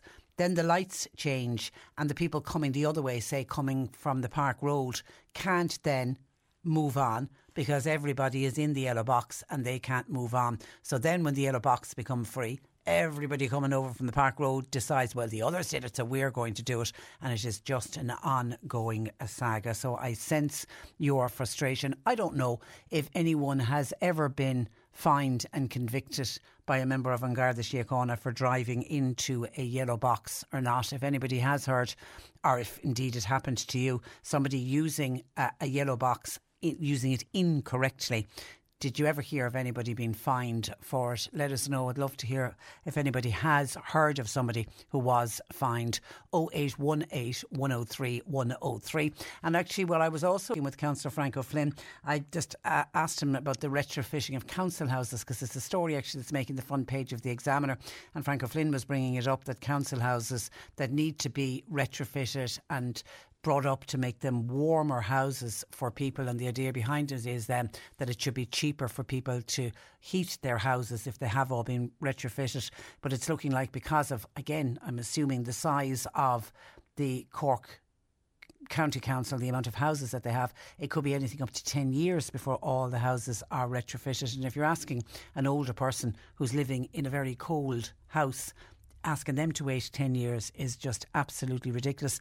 And he was talking about the air to air to water is isn't that what it's called? It's it's deemed the most efficient way of heating the houses. Well, somebody says, Patricia, I disagree. I have a friend who has an air to water system installed in her council house. She's crying every week with the cost of it. She's a two bedded house, so it isn't a huge, big house. It doesn't even heat it, it takes the cold out of the house but then the house is cold again. The council took the fire out before she moved in because, yeah, when a lot of that retrofitting goes on, the whole idea of putting in those systems is to stop people burning solid wood fuel. So there's somebody who doesn't think that it is such a good idea. 0818 103 103. And then I mentioned that the housing minister is looking at housing here in this country, and in particular, is this is to house the refugees. And Darragh O'Brien is bringing a memo to cabinet. I think I said he's doing it tomorrow, and what he is doing is he is will be getting on to all of the local authorities around the country and he's asking them to look at their empty council properties, the so called voids that we often hear mention of, boarded up council houses. And Darragh O'Brien is saying to them, you need to look at, get back to the housing minister with the number of voids that you have in your council area and also the extent of work that's needed. Some of them might not need a lot of work, but some of the properties, if particularly if they've been locked up for quite some time, they may need extensive work and how quickly can you get that work done. But this is part of the plan to house the Ukrainian refugees. Many of them are staying in hotels at the moment. That's very costly on the state to have people staying in hotels, and that's never the long term. The staying in hotels has always been sort of the short term the emergency accommodation. And the idea is that they'll move out of the hotels and that they'll move into properties that are available and so now Darragh O'Brien is saying to the council, look at your properties and what you have available. That's prompted a number of people, when I mentioned that this morning, to be very, very annoyed because it also it, it also is looking like that the council are going to be told to buy. There'll be an ex, what's called an expanded acquisition programme where local authorities will have greater flexibility to acquire certain homes. So we take it from that to buy certain homes. Not everybody is is happy about that. So um, uh, th- let me just give you some of the comments. Um, uh, Hi, Patricia. It never ceases to amaze me how out of touch this government can be. Do they not realise that over 60% of people in this country who are the voters of those same politicians have clearly stated, as have economists, that we need to put a cap on the number of refugees coming into this country? We can barely accommodate what we have not to mind adding to what is already a dire situation when it comes to housing. Do they not realise as accommodation squeezes up and prices started rising, thanks to Darragh O'Brien now going to allow councils to buy property with our money, which they seem to treat as monopoly money. Know, all that's going to do is drive prices out of control for people who are trying to get on the property ladder. Also, we see in Waterford, unless people are dying, there's no hospital or help for them. What is this going to do? Only create a very huge divide the them versus us, which is never, ever a good thing. We all deserve better than that. Thanking you, uh, Patricia. That's from Lisa's. There's no name on, on that because there was a poll out, wasn't there, at the weekend?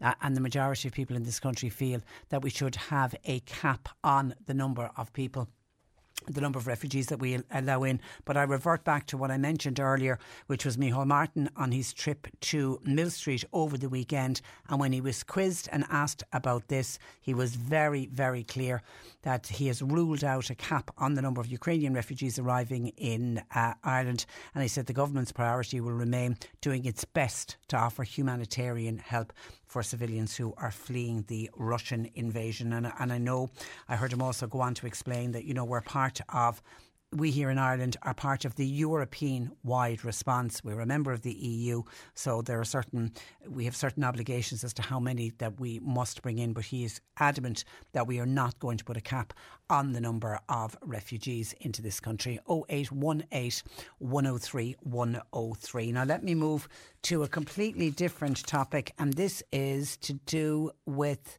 uh, Ed Sheeran, yeah. Okay, Ed Sheeran, you, you, you, probably would have heard over the weekend, did two gigs in uh, Croke Park over the weekend, kicking off his World Answer for many of us here in Cork. That's where he's coming next next weekend. They were just the warm up gigs. The big event is going to be his two nights in Cork. Michelle joins me because she's in a bit of a pickle and a bit of a dilemma about her Ed Sheeran tickets. Good morning to you, Michelle.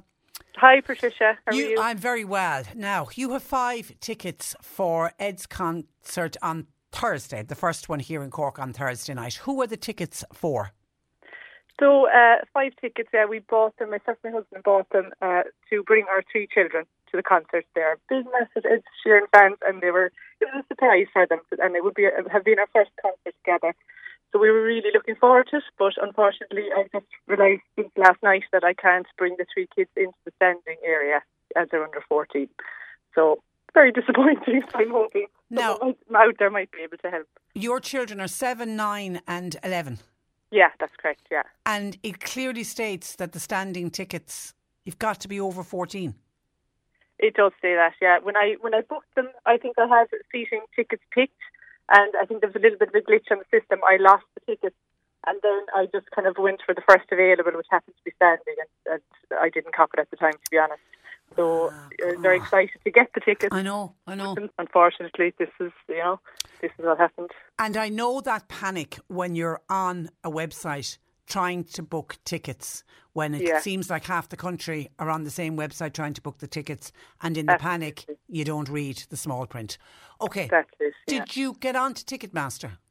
I did. I, I tried to contact them. You, you, there doesn't seem to be anybody you can ring anymore, so I, I emailed them. I tried to contact them through Facebook. I tried I tried it last night and I just got an automated response. So I tried again this morning to see if I could actually speak to somebody about it. So I got an email this morning saying they can't offer exchanges unless the event is cancelled. Um, and that's in line with the agreement they have with the venue and event organisers. So they're saying there's nothing that they can do. So ideally, if we had somebody who has five seated tickets who'd be willing to do a swap, is the yeah. would be the ideal. Now, I, I, that's uh, it's probably a long shot, but let's put it out there. In the meantime, um, John Paul, I'm, I'm assuming behind the scenes, we'll get on to Aiken uh, promotion as well and see if anything can be done. Because as far as I know, are there? St- I know there's still v- tickets available for Friday night. Are there still tickets available for Thursday night? There is. I checked the is website, there? and there is actually in the stand. Uh, we could get five tickets together in the stand.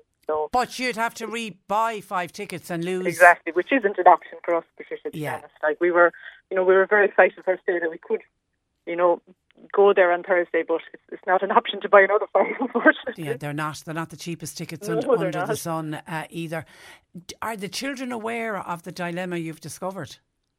they're they're not aware of it. They were asking at the weekend when is the Ed Sheeran concert, and I think they they I think they may have heard kind of a little bit of, of what was going on, but they don't know to the extent what's going on. They were just, I think they, they might have heard us talking about it, so they kind of asked when is the concert on, wondering what was happening, you know. So we haven't told them yet. And I'm assuming the under 14 rule is, is, is, is it a safety issue or what? What is it? Um, I don't know to be honest. It, it said when I when I read the and I looked kind of to see about tickets, it did say under 16 has to be accompanied by an adult. So yeah, but you were I covered with that. See, yeah, I yeah. just didn't see the under 14 parts. I don't know why why that is. And I and also there's another bit of that again it goes back to people trying to book as quickly as possible because you're trying to secure the tickets so we don't read all the small print. Exactly. I'm hearing of other people who purchased particularly adults, parents who purchased tickets for children, maybe you know adult children. The mm. the person on the credit card has to be present to walk yeah. into, and that's going to catch uh, people as well. Okay, listen, Michelle, we've put it out there first. Has five tickets for Ed Sheeran on Thursday night that you'd be willing to swap seating for standing. It will be fantastic if you'd be willing to do that. And failing that, we'll try and get onto Aiken and onto Ticketmaster and see if we can do anything for you. So keep your, we'll keep our fingers crossed for you, uh, Michelle. Okay. And listen, um, hang in there. Hang in there. There's a few days Thanks, to go. All right. Take care. Thank you. Fingers and toes crossed, indeed. All right. Um, we'll we'll see if we can sort something out uh, there. But it's a warning to anybody else who has booked. If you got standing tickets, uh, children under 14 are not allowed into the standing area. You're listening to Cork Today on replay. Phone and text lines are currently closed. Some reaction to my chat with Dennis O'Sullivan in the last hour because this is Donor Awareness uh, Week, and lots of people, I have to say, just wanting to wish Dennis all the very best. It's a really, really tough thing to have to live on dialysis. And I'm very conscious and aware that he's got a young family, you know, two young, two little girls. You know, it's really, really hard on family. It isn't just the person who's getting the dialysis, obviously, it's tough on them, but it's also tough on their entire family. And uh, lots of people just wanting to wish him well, and people really hoping and praying that he gets onto that transplant list really quickly and that uh, a kidney becomes available and then life can return to normal for uh, Dennis. Carol to our C103 Facebook page says, hopefully Dennis will get back on that list. I was on a transplant list for many, many years, but two years ago I had to come off it because I became unwell. I'm since good again and I, like Dennis, I'm waiting to get back on the list. Uh, Carol says, I've been on dialysis for 27 years. And uh, this will be, if please God, when she gets her kidney, it'll be her first kidney donation. And Carol, hopefully that will come sooner rather than later. And Kathy in Fermoy also a dialysis uh, patient. She at UH for dialysis three times a week, similar to Dennis, except Dennis goes back to Tralee General Hospital for his. And Kathy says the staff at the dialysis unit in CUH are excellent. And but she said she was listening with interest to me talk to Dennis, and I mentioned about holidays and would he be able to get away on holidays? And, and she says it is important to point out to people that if, for those living on dialysis, you can go away on a far, foreign holiday. You just need to arrange with whoever deals with your dialysis or whatever country you're going to. They can arrange dialysis for you when you're away, and obviously then you need to find accommodation which is close by the hospital. And obviously, our Kathy in Fermoy has done this, and particularly Aer Lingus are fantastic. She said she was returning the last time from an overseas trip, and she was so so tired, exhausted. She said the flight attendants, flight attendants on the Aer Lingus flight were obviously aware of what was going on in uh, Kathy's life. Uh, she said they just could not do enough for her and they looked after her so well. You also, for anybody who wants to do a staycation in, in Ireland, that's also possible. The person just organises your diet, whoever organises your dialysis will arrange for you to get dialysis wherever near you are staying. And, and I asked, and Dennis, in fairness, did uh, say that, but he just hasn't availed of it. And I think it's the fact two young children he'd be gone, you know, for the bulk of the day away, uh, you know, and that leaves Liz, his partner, then looking after the smallies. So I think that's probably one of the reasons for it as well. But please God, if he gets his new kidney, and actually, when we finished the interview and we the microphones were off, I made him promise. I said, when you get your kidney, and it's not if, I said it's when you get your kidney, you're to come back in here and talk to us about what life is like. And he's promised that he will. So we look forward to that day of welcoming Dennis back into studio when life will return to normal for him.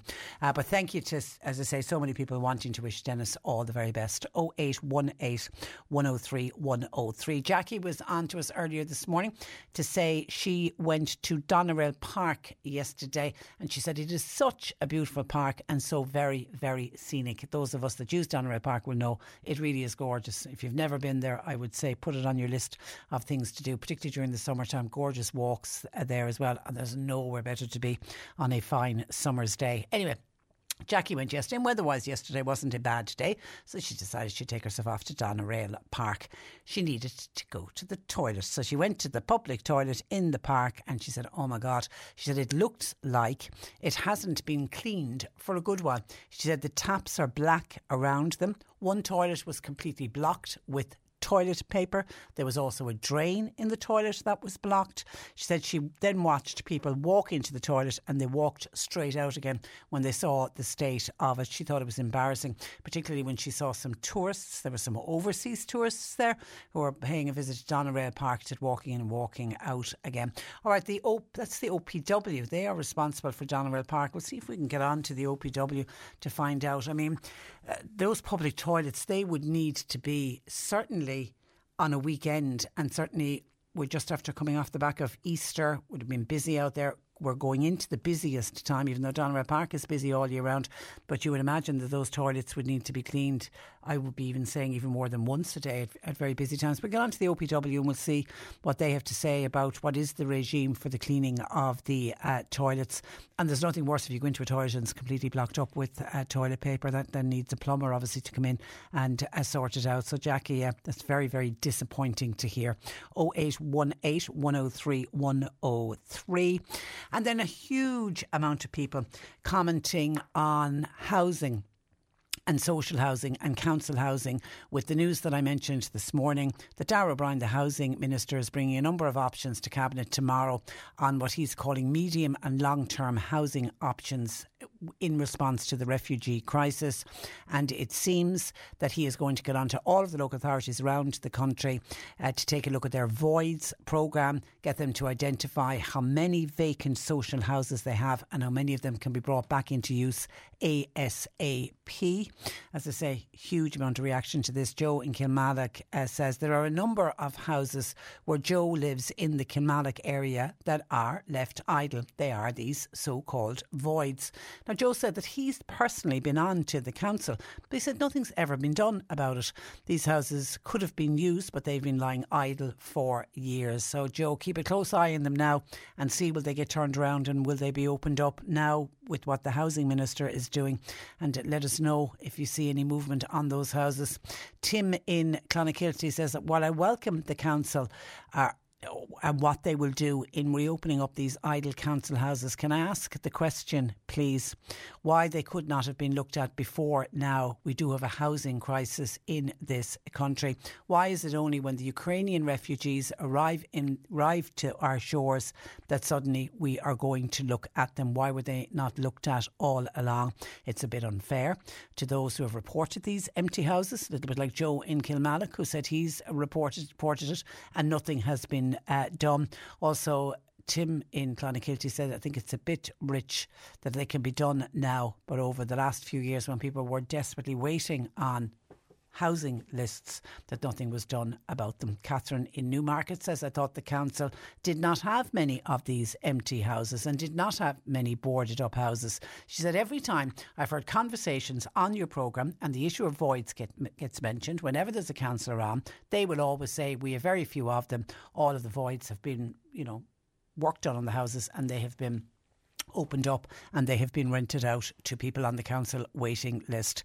So Catherine's going to be interested to see how many of these houses will local authorities report back to the housing minister. Now, maybe the housing minister is wrong. Maybe the housing minister thinks that there's more of these houses than there actually are. Only time will tell on that one. Uh, but certainly, we are hearing from people who are aware of the towns where they live that there are boarded up houses. John is in White's Cross, says what are the council and what what have the councils and all of the housing ministers been doing for the past 10 years? So many Irish people are looking for homes. Now suddenly these houses are going to become available and Ukrainian refugees will be moved into them. Also, at the moment, Ukrainian refugees staying in hotels. Surely this is a huge cash cow for hotel owners. Yeah, of course it is. It's an absolute cash cow for the hotel owners, but like that's what hotels do. They offer beds for people. And I know, and I have been hearing, and we actually did it a couple of weeks ago on the programme here.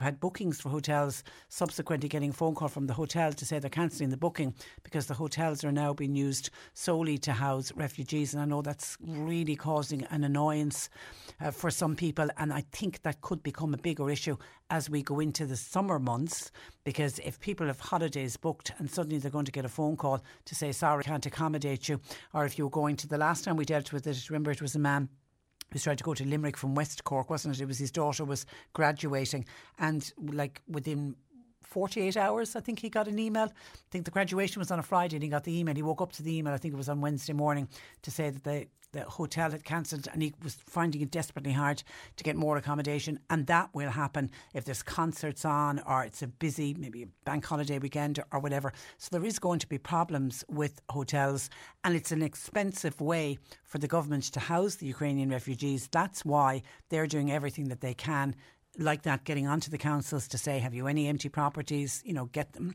get those voids, get those boarded up windows, those boards taken down, and those houses sorted out because it would be a much cheaper option for the government to have the refugees in houses than it will be to have them in uh, in hotels. So, but uh, listen, I'm not here to knock the hotel owners. That's hotels have beds that they need to put people in in order to make money to keep the hotels uh, going. John is in Cobh, says, Are we not a very hypocritical country? We are helping refugees. How many Irish are looking for accommodation but cannot find it?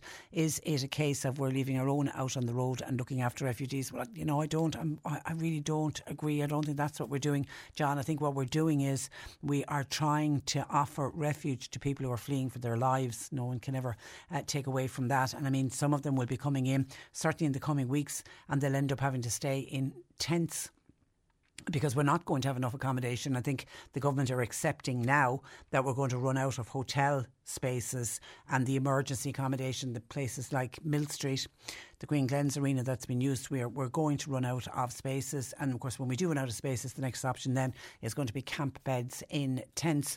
But I heard a Ukrainian saying that if you asked any Ukrainian, would they prefer to be on a camp bed in a tent in Ireland?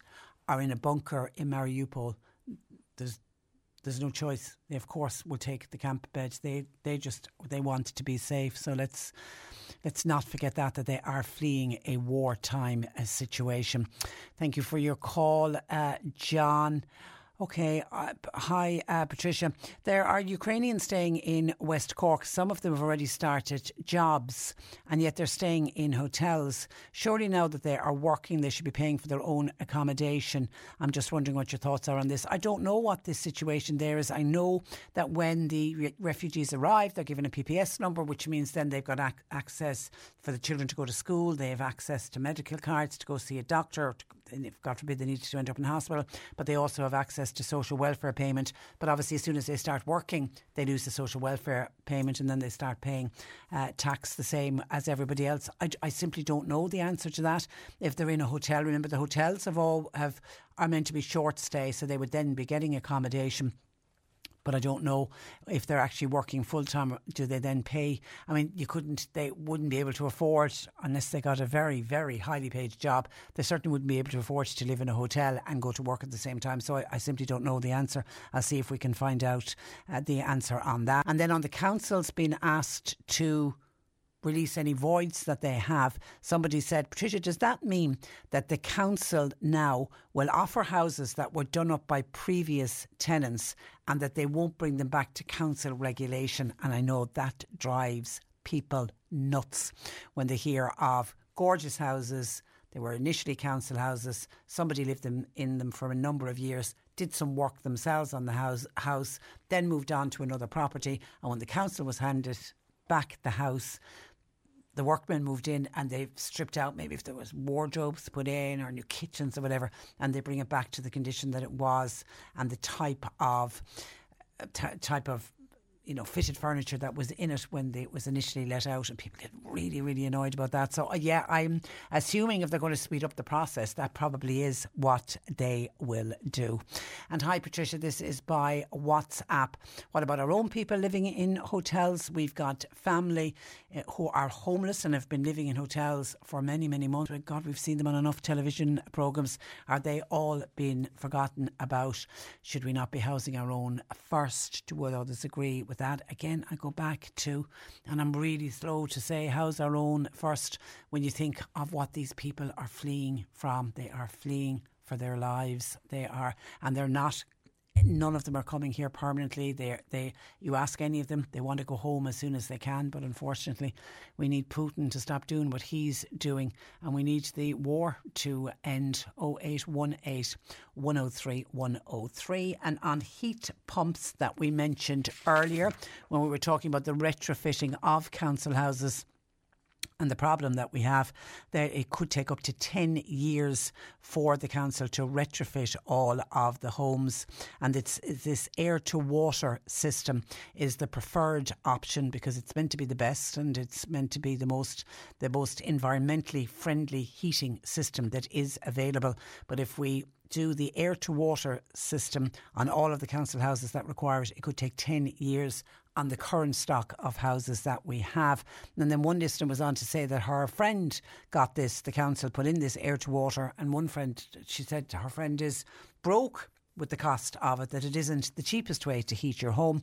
John says, Patricia, how can heat pumps, and that's obviously what the air to water system is a heat pump, how can heat pumps be cheaper to run now that electricity prices are soaring and inc- and we're promised increases again before year end and the output of heat pumps is 40% lower than oil or gas, says John. And there's obviously somebody in the know because the listener who said their friend got it in felt that they couldn't heat the house properly. But John makes a good point. The heat, the air to heat or the heat pumps, they're run on electricity. And, you know, we're all being told to try to reduce our electricity and be mindful of how we, we're using our electricity because of the size of the bills that we're going to be getting in. We had a bit of a cushion on the last bill because of the 200 euro from the government, but we're not going to have that cushion in two months' time. We're going to have, a lot of people are going to have very, very expensive electricity costs.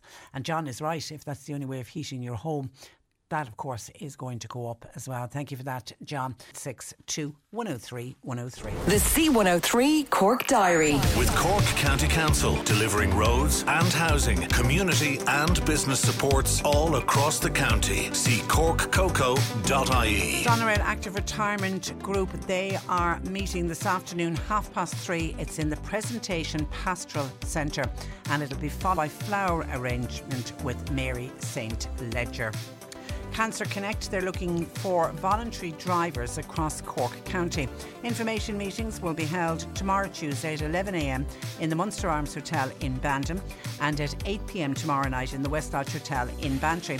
Everybody's welcome to go along and there'll be plenty of time for questions and answers. Shanballymore Bingo is on tomorrow night at 8 o'clock. They'll have a jackpot of 1,750 euro. That'll be in 45 calls or less. Everyone is welcome and your support would be much appreciated.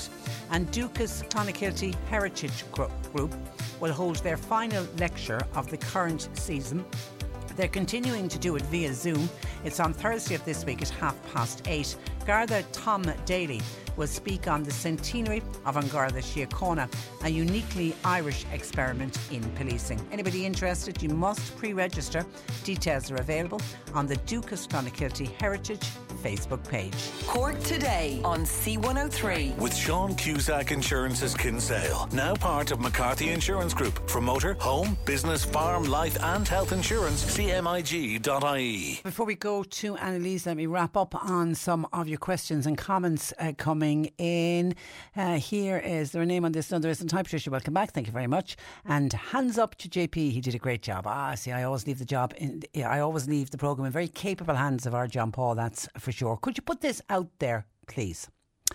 Has anybody lately bought Jeyes fluid and noticed it's now a white liquid and not the black freshing smell that it was before? And I'm wondering why has it uh, changed? Okay, can I just say hands up to say I absolutely hate the smell of Jeyes fluid.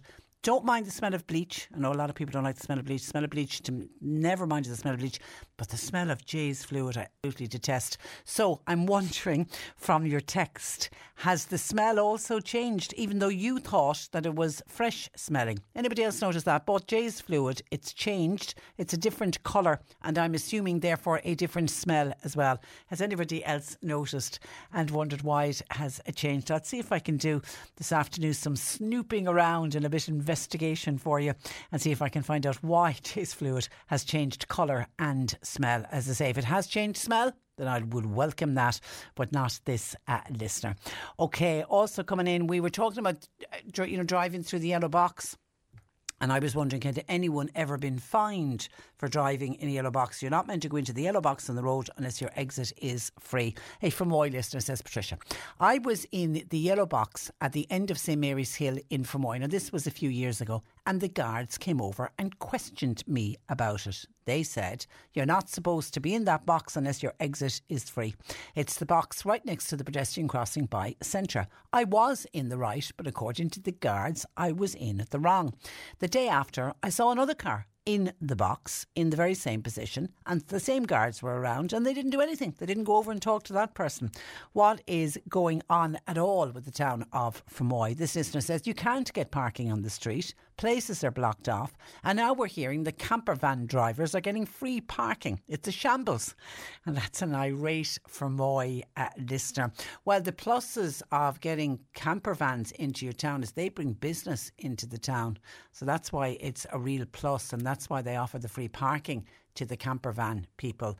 And the idea is that, you know, if they have parking, safe parking, even though listening to Aaron Birchall from his YouTube channel, Charlie and Me and his camper van, he feels that the new camper van parking in Rathealy Road is not safe. So I don't know how many camper vanners it's going to bring, but this is a listener who is very, very annoyed that there isn't enough parking in Fermoy. And then Joan, when I said, has anybody ever been fined for driving wrongly in the yellow box. Joan says she can't be fined for driving into the yellow box because there's never a guard around when people are actually doing it. And the yellow box that we were talking about at Mallow Bridge, somebody said it's the lights are all wrong in Mallow. The sequencing of the lights are wrong, and then people get into the yellow box and they block it up, and then the problem goes on and on, and everybody gets stuck.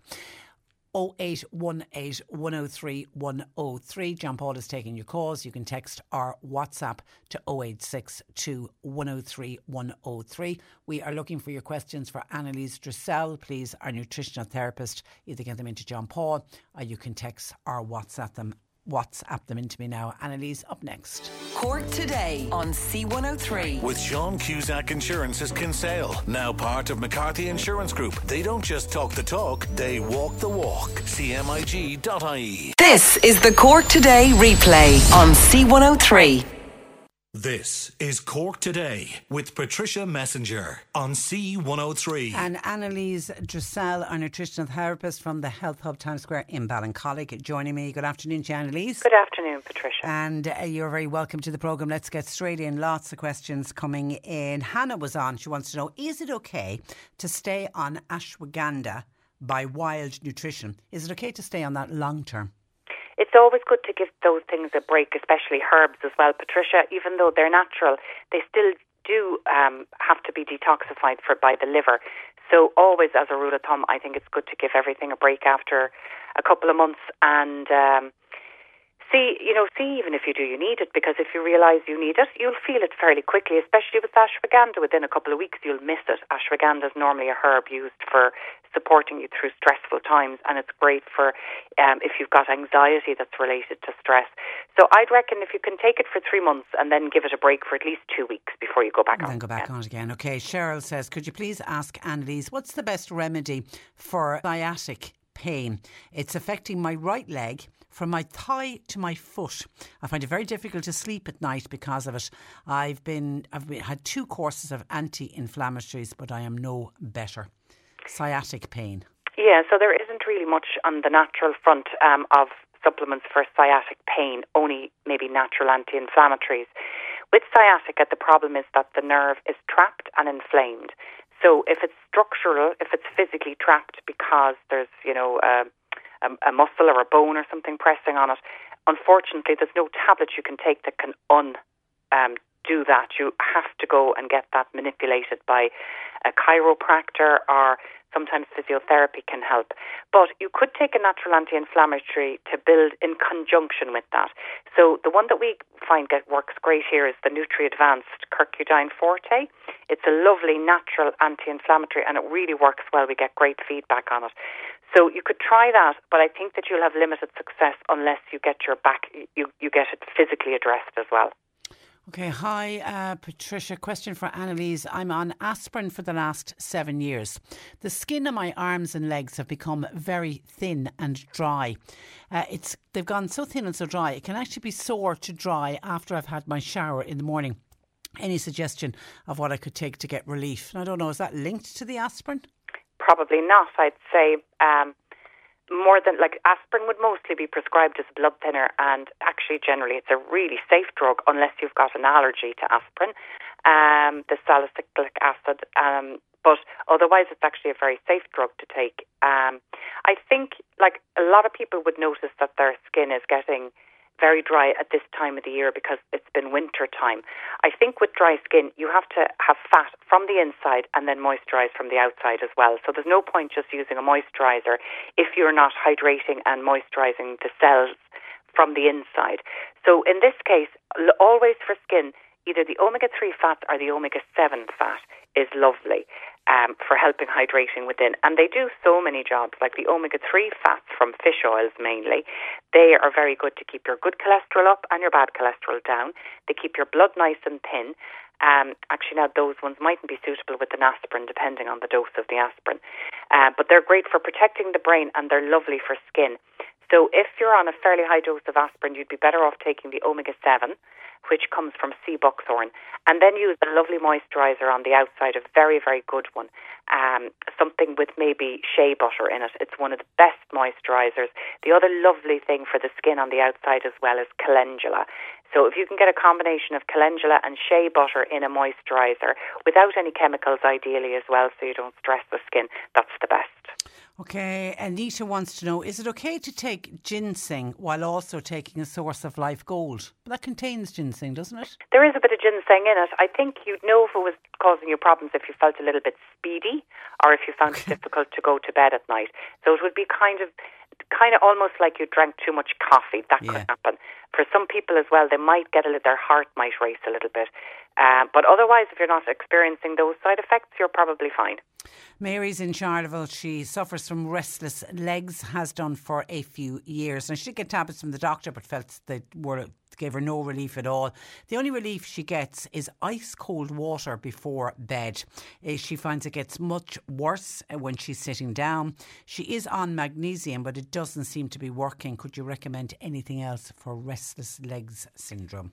Yeah, so there's a few different reasons um, that legs can get restless, and actually, it probably affects women a lot more than men. And I do think it happens a lot more around menopause. So I think there must be a hormonal link, but it's not clear.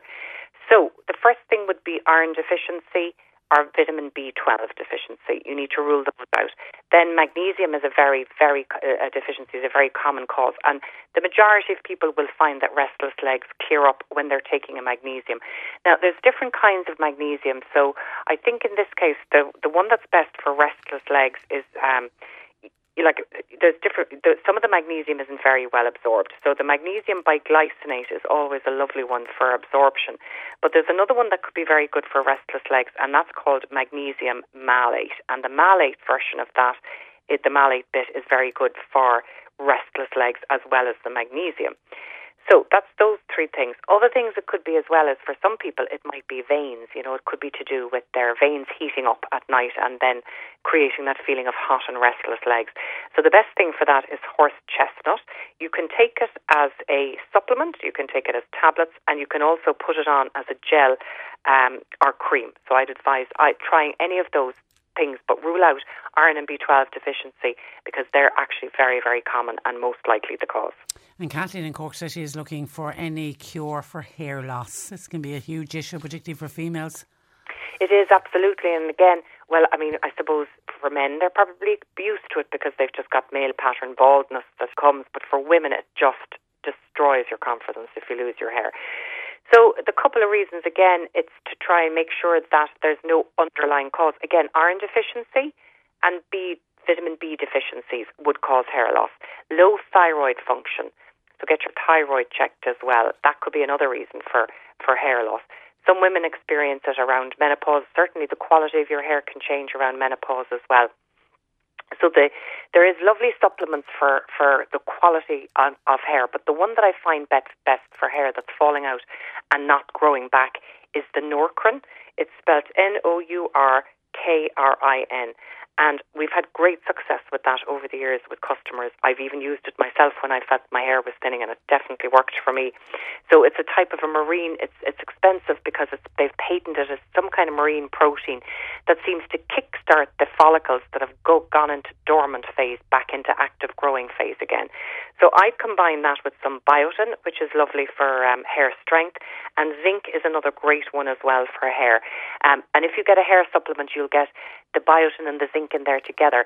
But Solgar do a very, very high strength one. It's 5,000 milligrams, which is the strongest on the market. So I'd recommend that and take a separate zinc of about 10 milligrams a day. And would that same advice apply to somebody who has also noticed hair loss and it's, it's only happened since COVID? Oh, very common from COVID as well. Is it? Absolutely. Listen, COVID is the weirdest virus I've seen in all the years I've been working as a nutritional therapist because there is nothing I think that you could rule out as a side effect. So I yeah. think um, hair loss is very common for a lot of young women. There's a lot of menstrual issues um, as a result of COVID, and sometimes even from the vaccines as well. Heart palpitations, low platelet count. We've people coming in with very strange rashes. The fatigue, people, it's very common with fatigue. A lot of people developing allergic reactions to things after COVID. It's a very strange virus for sure. We're going to be talking about this, I think, for a long time uh, to come. come. Uh, even when the, when it's gone, you know, the, I think it's just yeah, uh, long COVID. I think is going to be around. Unfortunately, Teresa says, "Hi, I'm taking a calcium supplement, one." 1,200 milligrams per day with magnesium and vitamin D3. Could you ask Annalise, could I also take Source of Life Gold at the same time? You could. There isn't a huge amount of calcium in the Source of Life Gold. The one thing I worry, Patricia, about very high doses of calcium is that calcium does, if you've got high levels of calcium in your blood, it can actually harden the cholesterol present in arteries and it can cause plaque buildup.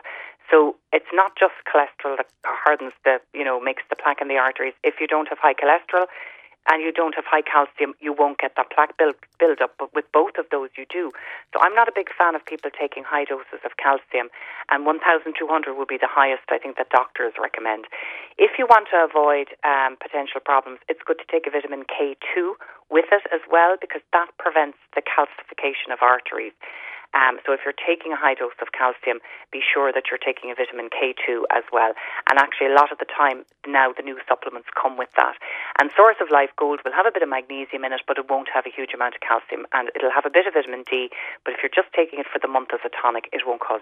Liz wants to know what would Annalise recommend for Baker cyst? Oh, painful. It? Um, I've so, just googled it. it. Is it to do with your knee? Is it? yeah. So it's it's also um, it can it's a kind of a, a a little cyst that forms in between the joints of the knee. It's very painful. Sometimes there's other ones as well called um, gosh, the name is escaping me now, Bartholin cyst, I think, or housemaid's knee, it's also called, and they're very painful. Um, again, taking natural anti-inflammatories can help. Um, the one that we love here is either the Curcudyn Forte by Nutri Advanced, or if you can't get that one, it's a practitioner supplement, so it's hard to get your hands on. Take something that is a combination of the curcumin, the turmeric extract, and boswellia. Devil's Claw is a lovely one as well as a natural anti-inflammatory for anything to do with joints, and it will help with the cyst as well. But unfortunately, really, what you want is you want cyst to drain. Um, it might be that you'd have to go in and have it manually drained by your doctor, which is excruciatingly painful. But rubbing on, then I think something maybe like the um, the Pernaton Forte, which sort of heats up and gets right into the muscle tissue and, and gives you good relief, that might be a good one just to help with the symptoms of the pain, even though it won't do much for getting rid of it. Okay, hi. A question for Annalise, please. My skin recently, I've started to notice very visible pores. What can I be doing or taking? Okay, so I suppose anything that um, would improve the quality of the skin would be things like vitamin C, collagen, and the good fats like your omega 3 and omega 7.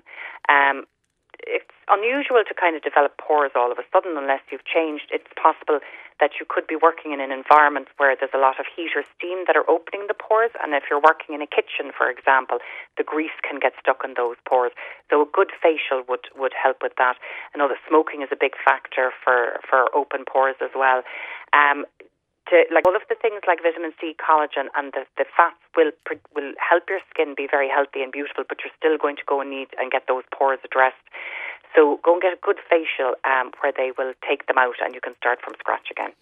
Okay, lots of new things coming up. I've never heard of this. Uh, could you ask Annalise? This is from Win. Is there anything that could help people with giant cell?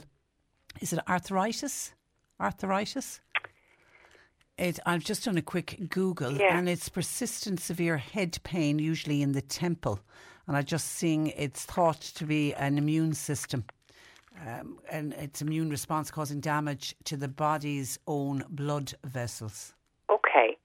Yes, I think there's something that I've definitely read about this now, but it's a long time, Patricia, so I couldn't swear. But uh, what you need to do there is there's two things. The first thing is if the vascular tissue is being damaged, you have to support that. And the second thing is if the immune system has started attacking itself, you need to rebalance the immune system. So it's a bit of a, a process, really, to be honest. And um, the first thing I would do is in terms of the diet, um, especially if there's IBS related, I think IBS and autoimmune disease go hand in hand for at least 80% of the people that I see anyway, Patricia. And I think what happens is that the body has been mounting immune response to harmless things like foods and other things, and then it just seems to go into overdrive and start attacking the body. So I would certainly um, investigate that first if that's an issue. And then in terms of immune balance, um, you're looking at things like um, the omega 3 fats are one of the best things in terms of balancing um, for autoimmune disease. And you want to be taking at least at least 1,000 milligrams of your EPA DHA per day. Um, EPA very important in that. High dose of vitamin D. Get your vitamin D checked by your doctor because my own experience is that a lot of people with autoimmune disease tend to be very low in vitamin D. So you need to be taking maybe about 3,000 IUs of vitamin D a day. Um, and then, as I said, rule out any food, food intolerances that could be driving the autoimmune. And then, in terms of the vascular tissue, resveratrol is a wonderful drug. And I'm doing a lot of study at the moment and research, Patricia, around anti aging and how to stay healthy for longer into very old age. And resveratrol is one that comes up again and again. The French would get a lot of it in their red wine, and it's part of the Mediterranean diet in red wine and grapes. So you can get that in supplement form, and it's very good to support vascular tissue. And then natural anti-inflammatories, again, like your boswellia, which is frankincense, and your curcumin, your tur- turmeric extract, they would be very important for that. So that would be a good start anyway, Patricia. Okay, all right. A mind of information as always. Listen, Annalise, thank you for that. Have a great week. Won't talk to you next Thanks. week because we have a bank holiday, so we'll talk to you in two oh, weeks' time. Well, Patricia, can I mention then that there's a lovely herbalist coming from the Dr. Dealish Clare Company? Great. She's coming on Tuesday the 10th, and she'll be in this, um, answering questions from to, uh, from 12 o'clock until 2 o'clock. Okay. All right? All right, thanks for that. Bye bye. That's bye. Annalise Dressel. You can go to her website, which is healthhubstore.com. And actually, this afternoon, she will post up all of the items that she's mentioned. You can see it on the section as heard on the radio. And of course, our own John Paul puts it up. The slot that I did with Annalise there puts it up as a podcast if you want to listen back to anything that we mentioned today. Let me look to some of your texts uh, coming in on Fermoy and Fermoy parking. When an irate listener was on to us earlier saying never never find parking space in Fermoy, somebody said that lady was dead right. Parking is very difficult to find some days in Fermoy. Now that the restaurants are open again, I feel, says this listener, that they need to get rid of the outdoor dining areas. That surely would free up a lot of spaces in in the town. Cars and vans advertising their businesses are also parked on the street. That needs to be looked at. Where what where is the traffic warden? What are the traffic warnings uh, wardens doing? More needs to be done. We need more parking spaces in Fermoy, and there's a couple of other people uh, saying very much the same thing on the Ukrainian refugees and housing. Michael says, Patricia, welcome back. Thank you very much. I really think saying that the our Ukrainian families who will be coming here will not be staying long. Realistically, many of them will not be able to return to their beloved country. Unfortunately, they won't be able to go back anytime soon, even if the war was to end today. The infrastructure of the country has been completely destroyed by Putin and his thugs. So these people will be with us, I feel, for many, many years. I would like to see a better plan going forward. We can't pit our own people who need accommodation against these people who are fleeing a war situation. And as for direct provision, we know that that certainly doesn't work. I would love to hear the views of other people, says uh, Michael. And yes, I absolutely accept that for a lot of people, for a lot of the Ukrainian refugees that have arrived here, they have like their houses are completely been destroyed. But I heard somebody speaking from Irpin outside of Kiev other area that a lot of the infrastructure and houses were gone. And I heard a woman speaking along with her two children, and her home is gone, completely gone. And she was asked about that. Would she prefer to stay here long term with her children? And she didn't bat an eyelid. She said, absolutely not. Because remember, uh, the majority of the women that are here, husbands, they've got brothers, they've got fathers, they've got sons back in Ukraine.